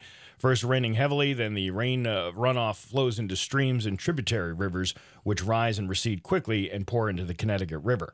Uh, but they have suspended many recreational activities on the Connecticut River right now. You can't really drive a boat up that you can't drive a boat up it. because of the wake from the boats would Oh, yeah. cause more water to rush up onto the already flooded banks of the river. I guess. Yeah, well, Wait, you see, they're showing this uh, that picture. This picture, I don't think it's at Shelburne, uh, with the water like only a couple of inches from the bottom of the bridge, Yeah. where normally you would have at least you know 20, 30 feet. It's crazy. It is crazy. It's ridiculous how much rain we're getting. I'm I'm really tired of it.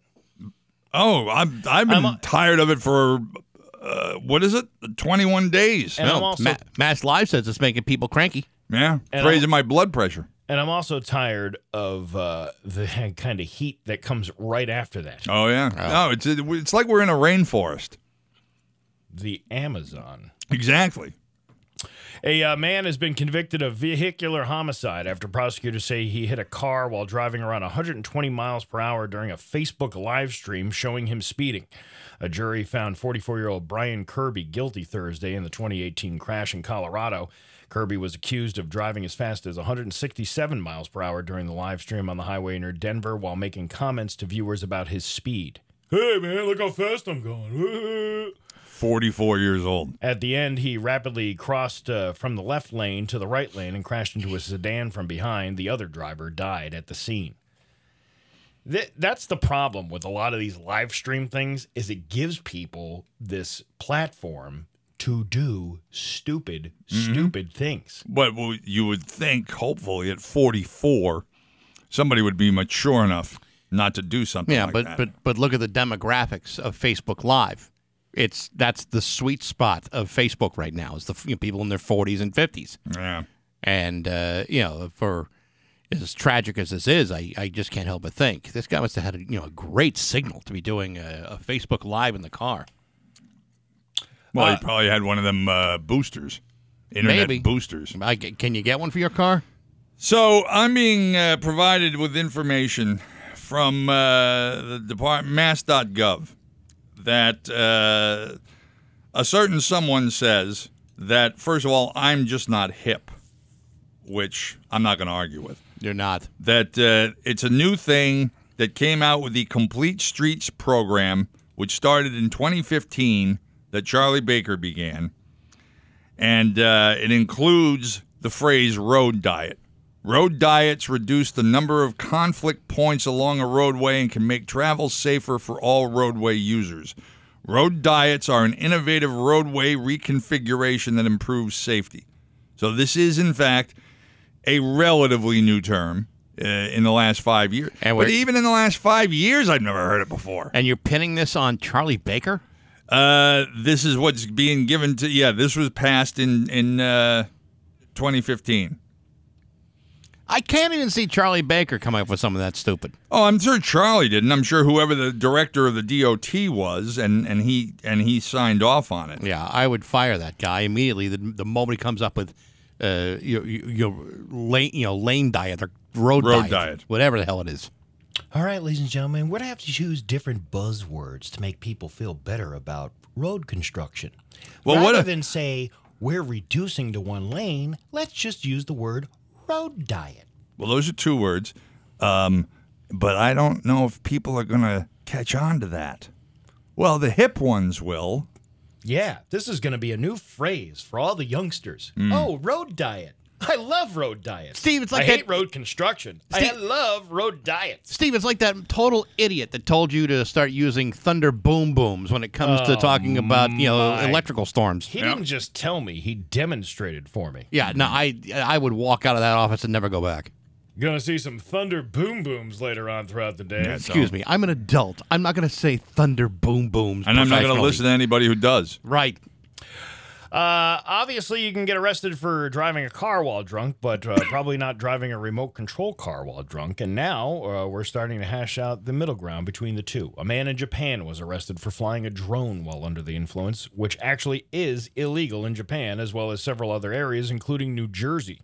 It happened a few weeks back. He's a 56 year old man. He drank eight beers between 7 a.m. and noon. Damn. Well, he, That's he not- could be a third shifter. Well, if you don't, that's two beers an hour. That's not that bad. Yeah. Even if you drank them all at seven, you'd still be a little bit sober by noon. Sure. The uh, morning drinking had a wild effect on him because he decided to clean his place. In the process, he found a drone that he hadn't flown in a while. He got it out, took it for a spin, and promptly crashed it into a neighbor's window. Uh, thankfully, it sounds like no one was hurt, and the police arrived, and the man admitted to drinking and droning. It's unclear how he might be punished. The law hasn't been on the books very long, and he's supposedly the first person to ever be busted for it. But offenders could face a fine of up to twenty-seven hundred dollars. So this is another thing you got to worry about. Drinking and droning. You can't just you, know, You can't drink and drone.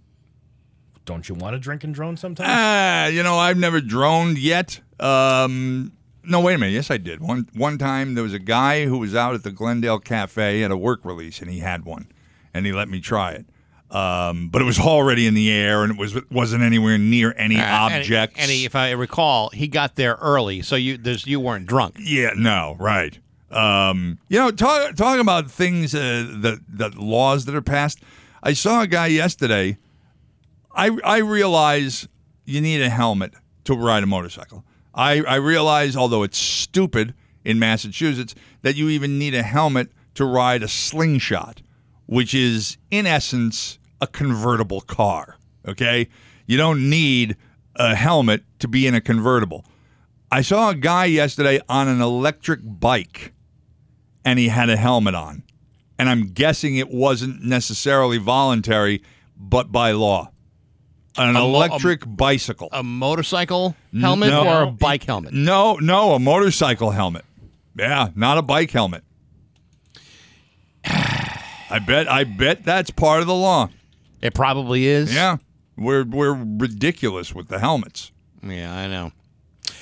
But on the other hand, uh, you know, when uh, when Dan Williams had his bike accident, he'll be the first to tell you that his helmet probably saved his life. And I'm sure it probably did. And and uh, And while it wasn't a motorized bicycle, Mm-hmm. Dan Williams, prior to his accident, was a physical machine. he was a Lance He was Armstrong, for cut God's like sake. a diamond. That guy. Well, he rode bikes with Lance Armstrong. I'm sure he did. He I'm did. sure he he probably rode needles with him too. You know, I always I told you this uh, the last time. We, I think we talked about this once before about uh, the irony of Dan Williams' vehicle. He's got this. Uh, he's got one of them big four wheelers, Mhm. Yep. big four wheeling muddin jeeps. Yep. And then on the back, he's got a sticker. Now this is before and continues to have this on after the bike accident.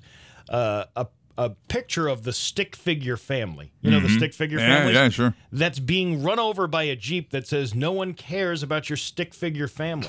Which Now- is ironic since No one, you know. But did he everybody buy- cared about him when he got hit by a, by a truck or whatever Did, it was. did he buy the vehicle with the sticker on it? No, he put that on. He put that on himself. Yeah, yeah. So Yeah. I was like, you know, you Maybe live, there was some head damage. you live by the sword, you die by the sword. You know. Your Pioneer Valley forecast today, uh, which is brought to you by Fogbuster Nitro Cold Brew Coffee. It's going to be uh, hot, hazy, and humid after the fog tapers off with a high of 88 tomorrow. Mo- Uh, more humidity, but then a chance of some thunderstorms and more rain throughout the day, and a high of 81. It is uh, 68 in downtown Springfield. Next time you're at the beverage cooler, look for the black and white can. It's Fogbuster Nitro Cold Brew Coffee, and it's velvety smooth and never bitter because Fogbuster is air roasted. Now at every Big Y Express, and that's your Fogbuster forecast and the news on Rock 102. Ah, yeah. This is a very unique moment in history and a huge. Rock 102 Springfield's Classic Rock. It's 756 and Eddie Money on Rock 102. Uh, sunshine today, hot, a high of about 88. Possibility of a shower, but uh, far more likely to happen tomorrow, along with gusty winds and hail. Right now, it is uh, 70 in downtown Springfield. Rock 102 wants to boost your bank account this July with uh, Rock 102 Summer Stimulus br- brought to you by the Dave Miner Home Exterior Improvement uh, Company. Listen every weekday between now and July 30th. We give you out the uh, the keyword of the day, and then you go to rock102.com. You enter it for your chance to win the daily national prize of a thousand bucks. It's Rock 102 Summer Stimulus brought to you by Dave Miner Exterior Home Improvement. You can visit them at daveminerroofing.com. Today's keyword, John, is the word swim. Swim. Swim. Like uh, swimming. Yes. Uh, Yeah. Very much like swimming, but it, the word is just swim. Swim. Yes. There you go. So good luck to you. You know, uh, as a taxpayer in Chicopee, I would prefer not to see my money uh, being pissed away.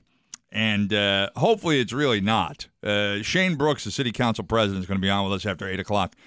They spent $14 million on a renovation project of City Hall, which included a new auditorium and a new sound system. And within a couple of months of the city council meeting in the new auditorium, they said, uh, We don't really like the sound here in this auditorium. We're going to go back to the old crappy room we used to be in. And they're still planning to spend another five to seven million dollars in renovations as well, updating City Hall. Did they not know what they were buying? Uh, apparently they just didn't know what the thing was going to sound like. Ah. The other thing uh, to talk about, because I don't understand exactly how this is working, but uh, Chicopee is becoming one of those communities that provides its own cable uh, because it's one of those communities that provides its own electricity. So Chicopee Electric is putting in fiber optic cable, and there's lawn signs all over town that say, I want it and I have it and you can get it. They're doing it piecemeal around the city, and I don't understand how, but I have kind of been talked into getting it. It's uh, supposedly much cheaper than what uh, Spectrum offers and faster. So uh, we'll talk to Shane and find out, hopefully. I don't know what we're going to find out from Shane. Uh, probably not a whole head of a lot. It's uh, 759, Rock 102. Hey, Bax, it's 805 at Rock 102. The COVID vaccine is a critical tool to protect. Rock 102, Springfield's Classic Rock. It's 813 and Van Halen on Rock 102. Once again, here in New England, we like to make everything look like it was built in the 1800s rather than new and contemporary. So, as the city of Chicopee pours $14.2 million into a renovation project of City Hall and is about to sink another 5 to 7 million more into it, uh, they already don't like some of it. On the phone is, uh, what's this guy? Uh, it's uh, Chicopee City Council President Shane Brooks. Good morning, Shane. How are you? Good morning, guys. How are you? Well, we're good, and I'm back in a room that I've spent probably uh, 25 years in after 15 months away, and I didn't come back because I missed it. Uh, what's up with Oh, the? you're talking about the studio? You know, 15 months away, it sounded like it might have been incarceration, but we'll go with what you. Okay, we'll do that. So what what happened? The city council holds a few meetings in this new state of the art uh, new sound system auditorium, and then decides, yeah, we don't like it here. Uh, so the initial bond authorization was for uh, up to $17 million worth of spending. The auditorium renovation is representative of about 6 million of that. And there are some uh, significant improvements that have been made to the auditorium uh, with respect to safety and uh, some of the technological upgrades, but there are still some sound deafening and some other acoustical issues to address. Um, the majority of members uh, do like the former chambers uh, on the fourth floor. Uh, unfortunately, that room will go under significant renovations as part of phase two of the project. So we're going to have to adapt to the auditorium. There will be some modifications made to address the issues of noise on Front Street uh, from traffic that'll help mitigate that. There's some uh, acoustical, I guess, sound deafening things they can do to the windows. So it, it's certainly a work in progress, but uh, I'm not willing to uh, give up hope that the auditorium will be our permanent home. Yeah, I know that.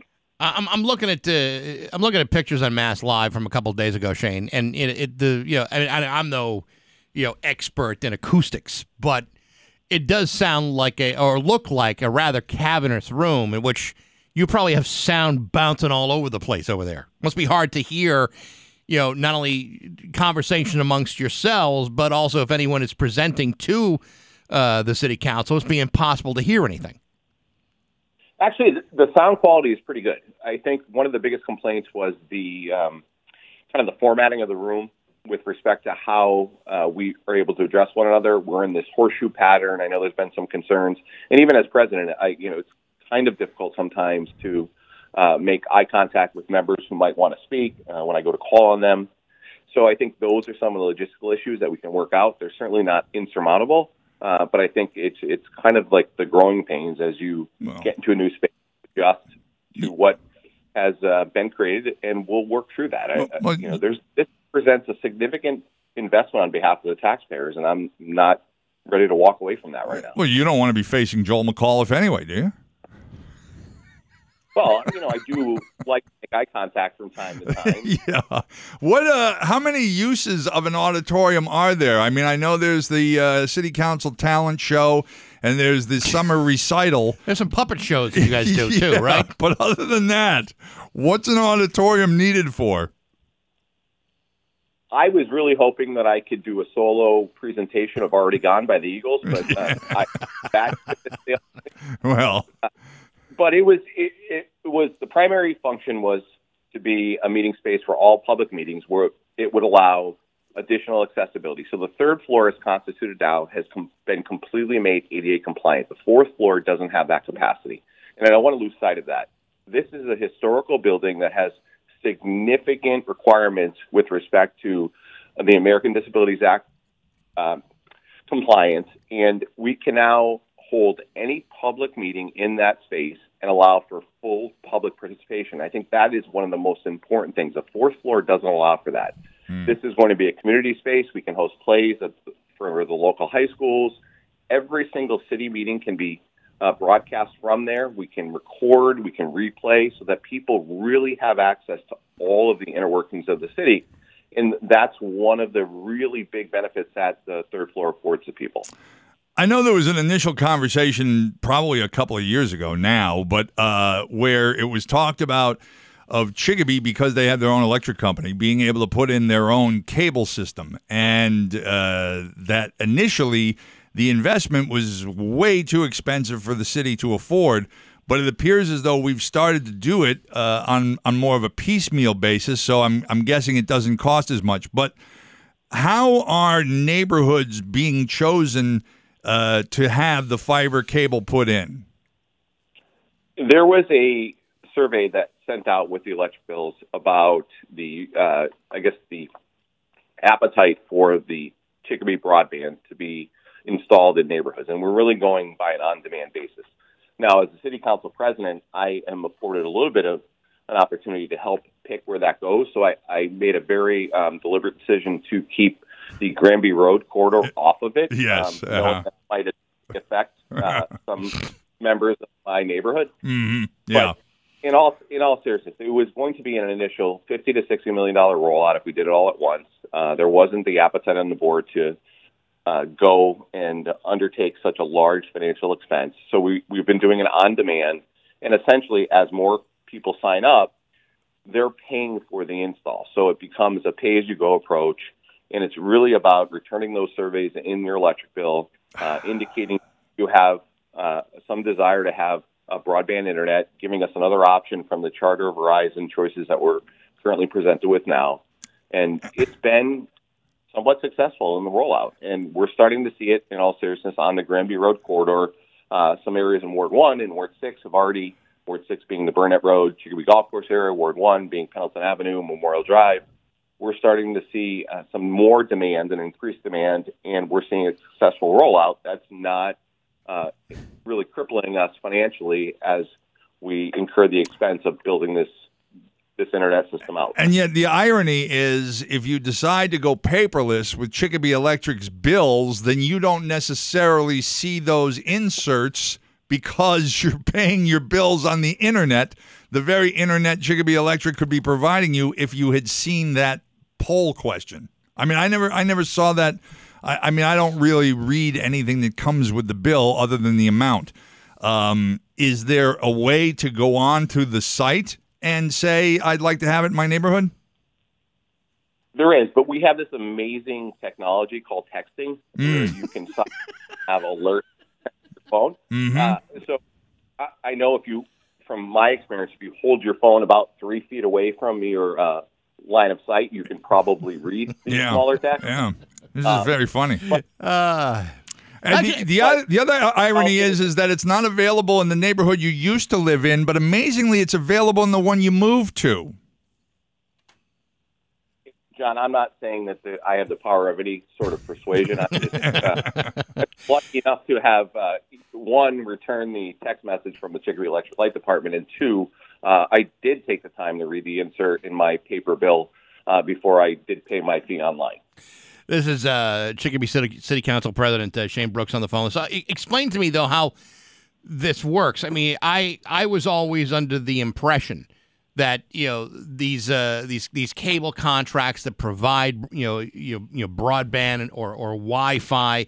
These are very specific uh, municipal contracts that that exists. It's almost like an exclusive contract. So when you're talking about uh, introducing uh, your own municipal, you know, broadband.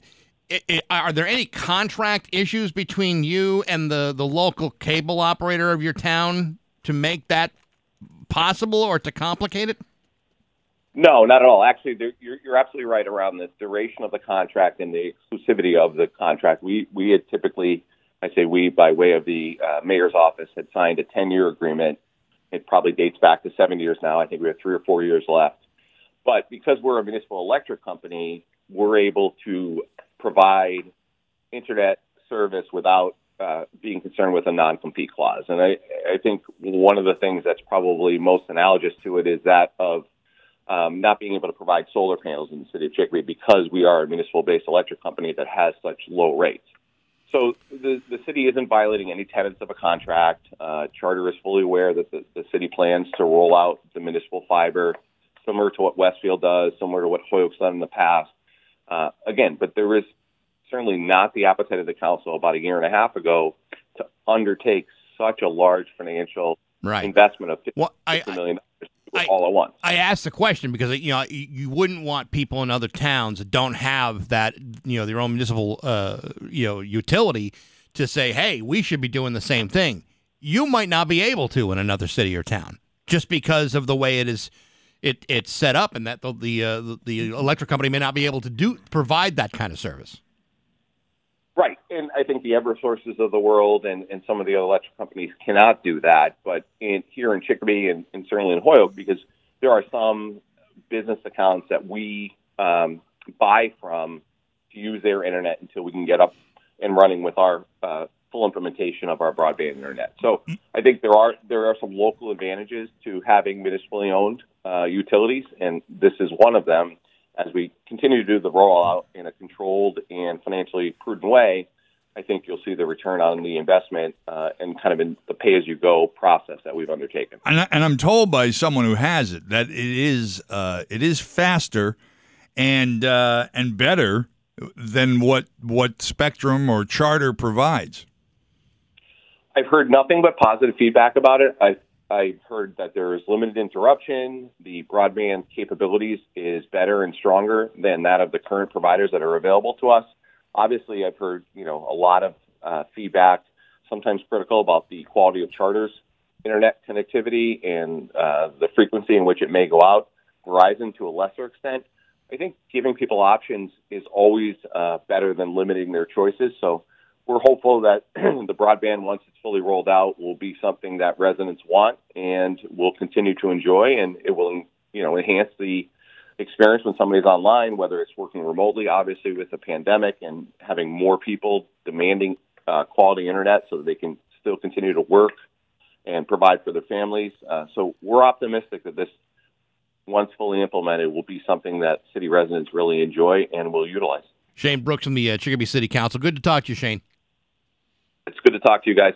All right. Thank you very much. It's uh, 825 on Rock 102. Albert, what are you drinking in that Cumberland Farms cup? Brian at Rock 102. By the way, we'll have uh, tickets to that Black Crowes show a little bit later on uh, this morning, sometime after 9. Get the hell out of here. Yeah, I know. They're, uh, they're coming to the Xfinity Theater in Hartford on Sunday, and uh, we'll deal with those tickets in just a few minutes. You know, I was reading this story the other day. I don't really understand this Brexit thing, uh, what it means in, in, an overall big picture.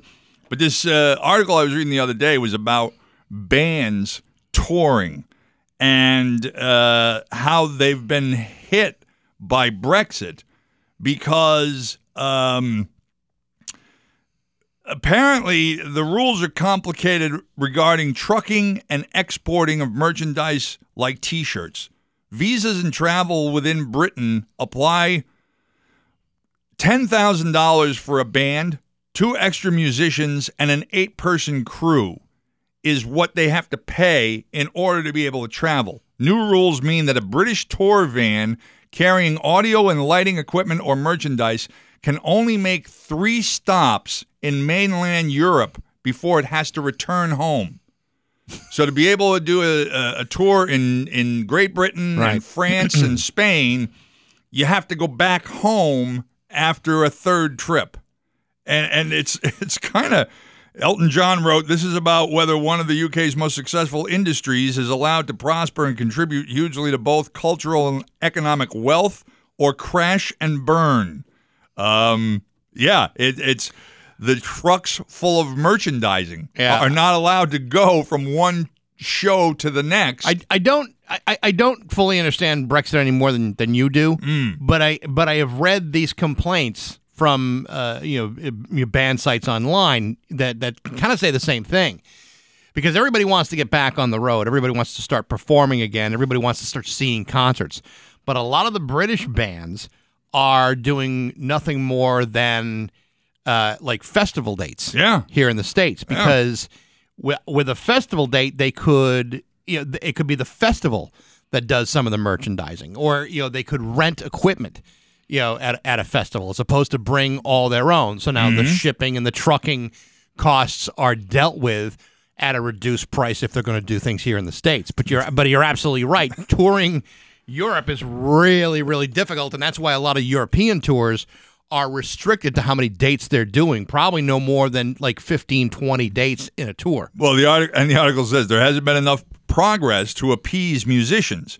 In June, Britain agreed to new trade deals that governments the government in Britain said that would allow musicians to tour easily in uh, Norway, Iceland, and Liechtenstein. And the uh, the lead singer of the band Primal Scream then wrote on Twitter, "Ah, those famous tours of mountain mountainous Liechtenstein with a total lack of an airport." yes people love their shows in Liechtenstein So, if you're uh, planning on going to see the Beatles, I guess you're going to have to plan differently. News is next. A Rock 102. 833 with Bax and O'Brien, a Rock 102. It's time for news brought to you by WeHelpYouHelpOthers.com. Donate a portion of every purchase to a local charity. Learn more at WeHelpYouHelpOthers.com. There's local radio icon Steve Nagel. Thanks, Bax. The town of Ware has declared a state of emergency. Where? The town of Ware. Right. Where? The town of Ware. Mm-hmm. Anyway, uh, Ware declared a state of emergency after experiencing heavy rain and severe storms in the months of June and July. Really? It took a flood to declare a state of emergency in that city? Well, it's a different state of emergency. Record they amount- have 50 states too. Do they? yeah. That It's the United States of Ware. According to the town, the state of emergency will facilitate and expedite the use of resources to protect people in the community from impacts of heavy rain and storm damage. The state of emergency is due in part to the amount of rain that has already fallen, but also because more rain is still in the forecast, like tomorrow. More Tomorrow. rain. Today is supposedly partly cloudy. I haven't seen the sun yet, and it rose probably around 6:30 this morning. And then Kelly Reardon tells you that there may be an isolated shower after three o'clock today. Yeah, yeah. So, uh, I mean, just uh, it's it's not this pattern that that's just you know sitting over the Northeast. It's it's uh, the the forecast at 8 a.m. can be wrong by 10 a.m. because these things are just popping up out of nowhere. If you watch the radar, and I do this constantly on the Weather Channel website, if you uh, advance it, it moves in about a five hour increment. And in those five hours, you can watch, you know, Western Massachusetts seemingly have nothing. And then all of a sudden, it goes in like 20 minute intervals. 20 minutes later, it's covered in green or yellow or red. It, it's just, it's ridiculous. Here's uh here's something that you you may not uh well you might be surprised to hear, John. You ready? Mhm. They don't know. The meteorologists don't well- really know. in this case, Steve, I know that's that's what people uh, like to say is you know how what a great job you can get paid for being wrong. Well, first of all, that's exactly what we do every day. Yes, but we Um, are entertainers. yeah. but we're not we're not trying to fool anybody Yeah. into believing that we know what Every- we're talking about. Everybody knows we're a bunch of shills. But when they when they say you know it's going to rain for the next two days, it's usually because there's a system parked right over us. In this case, since the beginning of July, it's. I played golf last week uh, with Steve Lewis in Wilbraham. We were on. I don't No, know the dropped- whole you number. Dropped, you dropped the name by your Uh, foot. uh, uh, I don't know the whole number, but we were on one tee box and it started to pour. And we said, all right, well, let's go into the clubhouse and we'll sit it out. And we started to drive. And when we got to the next hole, it wasn't raining. And then, so we were like, okay, well, it must be over. Let's go back. And when we went back to that tee box, it was pouring. The, the, the isolation of these storms is what makes it so hard to predict. Yeah, you know when when Steve says they don't know, he's he, what if you ever I don't know have you ever talked to a meteorologist? I try not to. I mean whether it's you know Lapis or an Ed Carroll or a Slubin or strep throat, you know they will all tell you they may not know what they're talking about, but they know enough. But then you also see these people. You know enough to get by. Yeah, it, it- it just kind of it's all haphazard. But then, like you see online, like all these people, they'll post a picture of John Quill and and claim that uh, that only John Quill knew what he was talking about. Oh, John Quill didn't know any more than anybody else and had less resources at his disposal to give you the weather. John Quill's, uh, you know, before they came along with all this digital stuff, John Quill's, uh, you know, a cardboard cutout of the sun or the cloud was more accurate than any of this uh, Doppler equipment. Oh, yeah. Yeah, because Yeah. what John Quill would do would look outside the window to see what's going on. Well, but that doesn't tell him what was going to be happening five, six, eight hours from now. What I'm telling you is we like to think that he was more accurate than any of these other guys, but it's no more or less than, than these guys are today. Hey, uh, I, at another radio station, I used to record Tom Bavacqua's weather forecast in the morning for the uh, the rest of the morning show. And He then, didn't know uh, what he was talking about. No, he would call me on vacation to go, "Hey, what's it like out there?" See what I'm saying? And he was still in town. He was. He was actually right across the bridge. Yeah. Uh, we've talked about the road diet, you know, Yeah, for the yeah, last yeah. couple hours. Wouldn't it be make more sense if the road went to one of them Mark Patrick seminars for weight loss instead of going on just a road diet? I mean, you want this to stick. Yes, if, if in fact it were trying to lose girth. Yeah, wouldn't it be crazy if like the DOT released uh, you know pictures of, of the roadway holding its pants out like a mile away from uh, its belt line? This is the way I used to look. Now I'm on a road diet. I'm down a lane and I feel terrific. Yeah, we, we went on the Subway diet, just like Jared. yeah, Yeah, except well. didn't end so well for Jared. Well, it might not end so well for the people on Route 5 in West Springfield, as uh, today uh, the road is being reduced from two lanes to one from East Elm Street near the McDonald's to the North End Bridge Rotary. That's southbound. The lane reduction will be on the southbound side only. It's being done by the Mass DOT in response to resident complaints about speeding, racing, and accidents. Do you think there was like some sort of brainstorming meeting where they all sat around a table thinking about well, what can we talk? How can we reframe road construction? I want to do road diet. No, I think road circumcision would be better. I'm not so Uh, sure about that. What about what about highway bulimia? Yeah, there you go. We You're- could call it that. yeah. We are binging and Um, puking away an entire lane. I, I just, you know, so, um, okay, so let's say the race starts. You're talking about southbound. The race starts. You're at the light You're at in the front of McDonald's, Yep. and uh, the light goes green, and boom, you take off, and you're going. Are you going up to the rotary at the North End Bridge, or are you going through the tunnel below Route 20? Oh, I think you go through the tunnel, right? Well, then who determines the winner at the end? Uh, because it seems to me then all you got to do is reverse it. Although maybe the start would not be that easy to do in the North End Rotary. You got to do the start from a stopped position. You got you need a straightaway. Yeah. Well, it's going to be a straightaway either way. Yeah, but you would You need a you need a dead start is what you need. You need to be both Yeah. sitting together at the same time in the beginning. And, and and I guess that would not be doable if you were to go through the northbound rotary and then go northbound on Route 5. Well, how did they do it in the movie Grease? Uh, they use the uh, L.A. River uh, basins to uh, Ah, to do it there. It's been and so they always had a seen film. girl who would stand there with Yeah. a kerchief. And, and would- drop the flag, Yeah. so to speak. Th- Yeah. That's what I was trying to say. That was going to be the person deciding who the winner of the race was was the girl with the kerchief. At the Yeah. Yeah, that's Yeah. right. But Wh- she she's the leader. She's the one who starts the race. Well, who? How do they figure out who ends the race? I think it's either based. Well, I think a crowd is usually standing at the end line, at the finish line. Yeah. But you obviously can't do that unless you stand on the rotary above the tunnel and then look down and see whose car is uh, is in the lead. On uh, Tuesday, June 29th and Thursday, July 15th, members of the Springfield Police Department's Narcotics Bureau, Mass State Police Gang Unit, and the Hampden County Sheriff's Department and the Hampden County Narcotics Task Force conducted a prostitution sting, which is not unusual. What is unusual, however, is one of the people that was arrested was 80 year old Homer Gebo of Holyoke. Way to go, Homer. We are not men, we are Gebo. G E B O. yeah. 80, years old. Hey, listen, even an 80 year old man's get a notion, a little itch every once in a while. So it was suggested by a mutual friend of ours that uh, we should have the uh, the the campaign to free Homer. Ah. I'm pretty He's sure he's probably years- made bail and he's out. He's 80 years old Where does he live? in Holyoke. In Holyoke.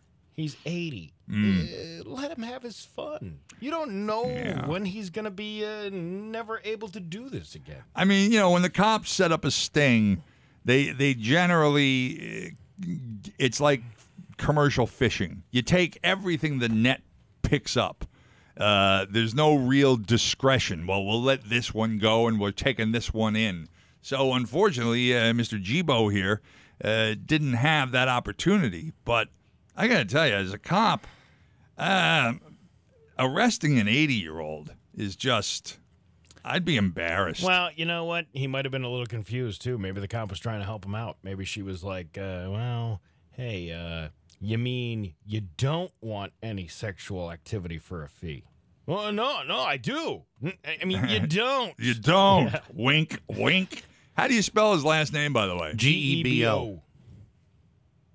That's kind of how you also spell the last name of the Holyoke police chief. Febo. Oh, Febo. Yeah, That's right. I'm s- F-E-B-O. okay. Yeah. They are not men. They They're are Febo. Febo. Right. G E B O. Sorry. So, um, listen, the fact that an 80 year old guy can still have sex, I think it deserves a round of applause. Well, we don't know I that he can. Well, eh, but at least he's got uh, optimism, and I, I think you have to applaud that too. That's like two rounds of of applause for that guy.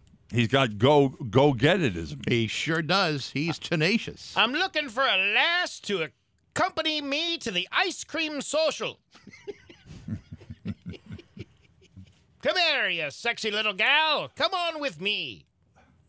I just I I don't know. I mean, yeah, and really, what is he there for?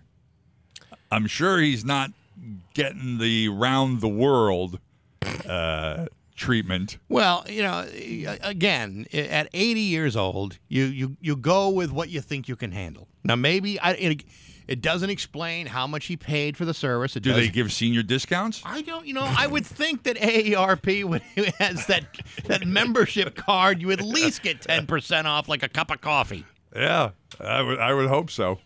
Uh, you know, a, his mugshot's got like this look of surprise, like like I I can't believe they found me. Yeah. yeah. You know, what took you so long? Denny's gives me half off a moons over my hammy during 4 to 6 p.m. What about you, young lady? Can I see your moons over my hammy? We went from 40 to $20.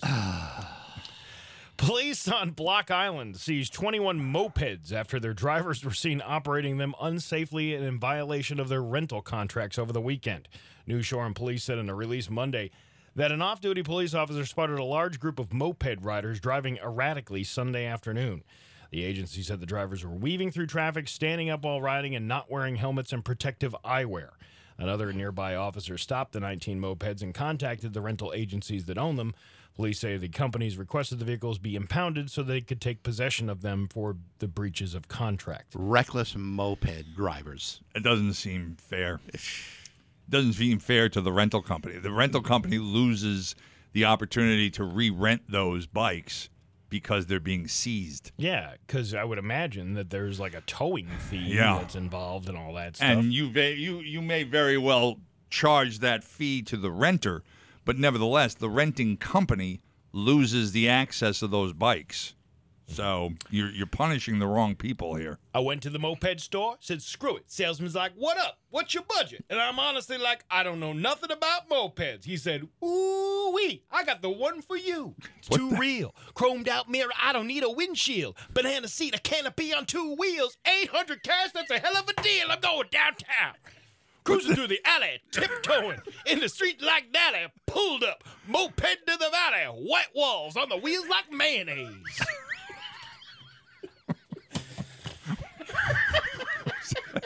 Ice ice baby. No, that's uh, that's downtown by Macklemore. Oh, I, uh, all about mopeds. Come on, John. Don't you know? I don't know. It sounded it sounded almost like Vanilla Ice. Dope. My crew is ill. All we need is two good wheels. Got gas in the tank, cash in the bank, and a bad little mama with a butt in my face. Yeah. And it's not Macklemore. It's Macklemore. I'm gonna stick that, lick that, break her off, kick cat, knock her in backstage. You don't need a wristband. Joke. and that, my friends, is the news on Rock 102. Ah, yeah. Oh, according to research, 82% of people. 102 Springfield's Classic Rock. It's 854 on Rock 102. You know, one of the big things uh, that I really miss because of COVID was uh, the whole season last year and a good portion of the season this year of motorcycle runs. Well, see, I thought it was going to be uh, your answer would be girls. Yeah, well, that too. But uh, and I might be wrong, but I think this might be one of the very first runs of this season. Uh, Bikers Against Child Abuse, their seventh annual motorcycle uh, ride and family barbecue coming up on Sunday. And on the phone with us to talk about it is Chopper. Good morning, Chopper. How are you? I'm good. How you guys doing? Very good. Very good. Tell us what's going on on Sunday. So you're right. I think this is one of the, the first major ones this year, and we're having our seventh annual motorcycle ride and family barbecue. It's not only a, a bike ride or a motorcycle ride. We also have um, a lot of kid-friendly stuff. Uh, we have a bounce house. We have uh, one of the local businesses uh, is bringing his race car so the kids can sit in it, take pictures. And uh, it's being uh, catered this year by North Elms Butcher Block. So that's a first for us. Usually we do all the cooking, but this year we decided to try something new. Why are bounce houses only for kids? Yeah, bikers could go into a bounce house, can't they? Well, as long as they take their boots off, absolutely. Yeah, right, yeah, I think there should be a time when you clear the kids out and you do an adult-only bounce house. Yeah, you know what? Why don't you come down and we'll do that just for you? You know what? I am actually planning. I, I'm not sure. I haven't seen a weather forecast yet, but like I said, I've I missed out on the rides of last year. I definitely want to do this one on Sunday. Yeah, and, and uh, it's going to a good cause. Tell us a little bit about Bikers Against Child Abuse. So the reason we, we exist and we're um, we're worldwide. It's not just you know a local thing. It's a, it's an organization that's worldwide, and our whole reason for being is to empower kids that have been abused, and we do that by our physical presence. So you know we escort them to court. We uh, you know we go out and kind of bond with them so they know that we're somebody you can trust. You know if they have to go to doctor's appointment, whatever it may be, we'll escort them just so they know that there's somebody that's got their back, and you know, and empower them to do what they have to do, which is go through that whole ugly process of court and testifying, and you know, just be there for them. So, like uh, like many of these, there's a there's a price if you want to just ride. There's a price uh, to have a passenger as well, and there's a price to just go to the barbecue without the ride, right? Correct. And and all that. And, go ahead. No, no, no. go ahead. I'm sorry. And, and all that is on your website. So, uh, well, we we share it on Facebook. Um, we don't, you know, we don't have a website per se, but we do have on Facebook. There's a BACA International where they have all all the events across the country. Um, and also, we're going to be at Bike Night this Thursday. Uh, it's in Southwick, so we're going to be selling advance tickets there. So if anybody wants uh, advance tickets, we take five dollars off the price. You can see us at. Uh, we'll have a little tent set up, and you can stop by and see us. Now, this thing on uh, on on Sunday, it's it's at the uh, the Young Men's Club of Hadley, right? Correct. That's where it's everything is starting and ending. Yes, sir. How far is the ride? It's it's uh it's about an hour and a half. It's going to be uh, around the Quabbin area. Oh, cool. Very cool. Yeah. Yeah, yeah, yeah. Our road captain usually does a really good job of planning out a route and uh, kind of timing everything out. So we plan on registration starts at ten, uh, kickstands up around eleven, and then everybody should be returning from the ride right around twelve thirty, and the food should be coming out one one thirty. Excellent. Sounds like a good day. Chopper from the uh, the Western Mass uh, Bikers Against Child Abuse, the seventh annual motorcycle ride and family barbecue. Good to talk to you. Best of luck on Sunday. I'll see you Sunday. All right, perfect, and thank you guys for having me on. Absolutely. It's uh, eight fifty eight with Bax and O'Brien at Rock one hundred two. Rock 102's class.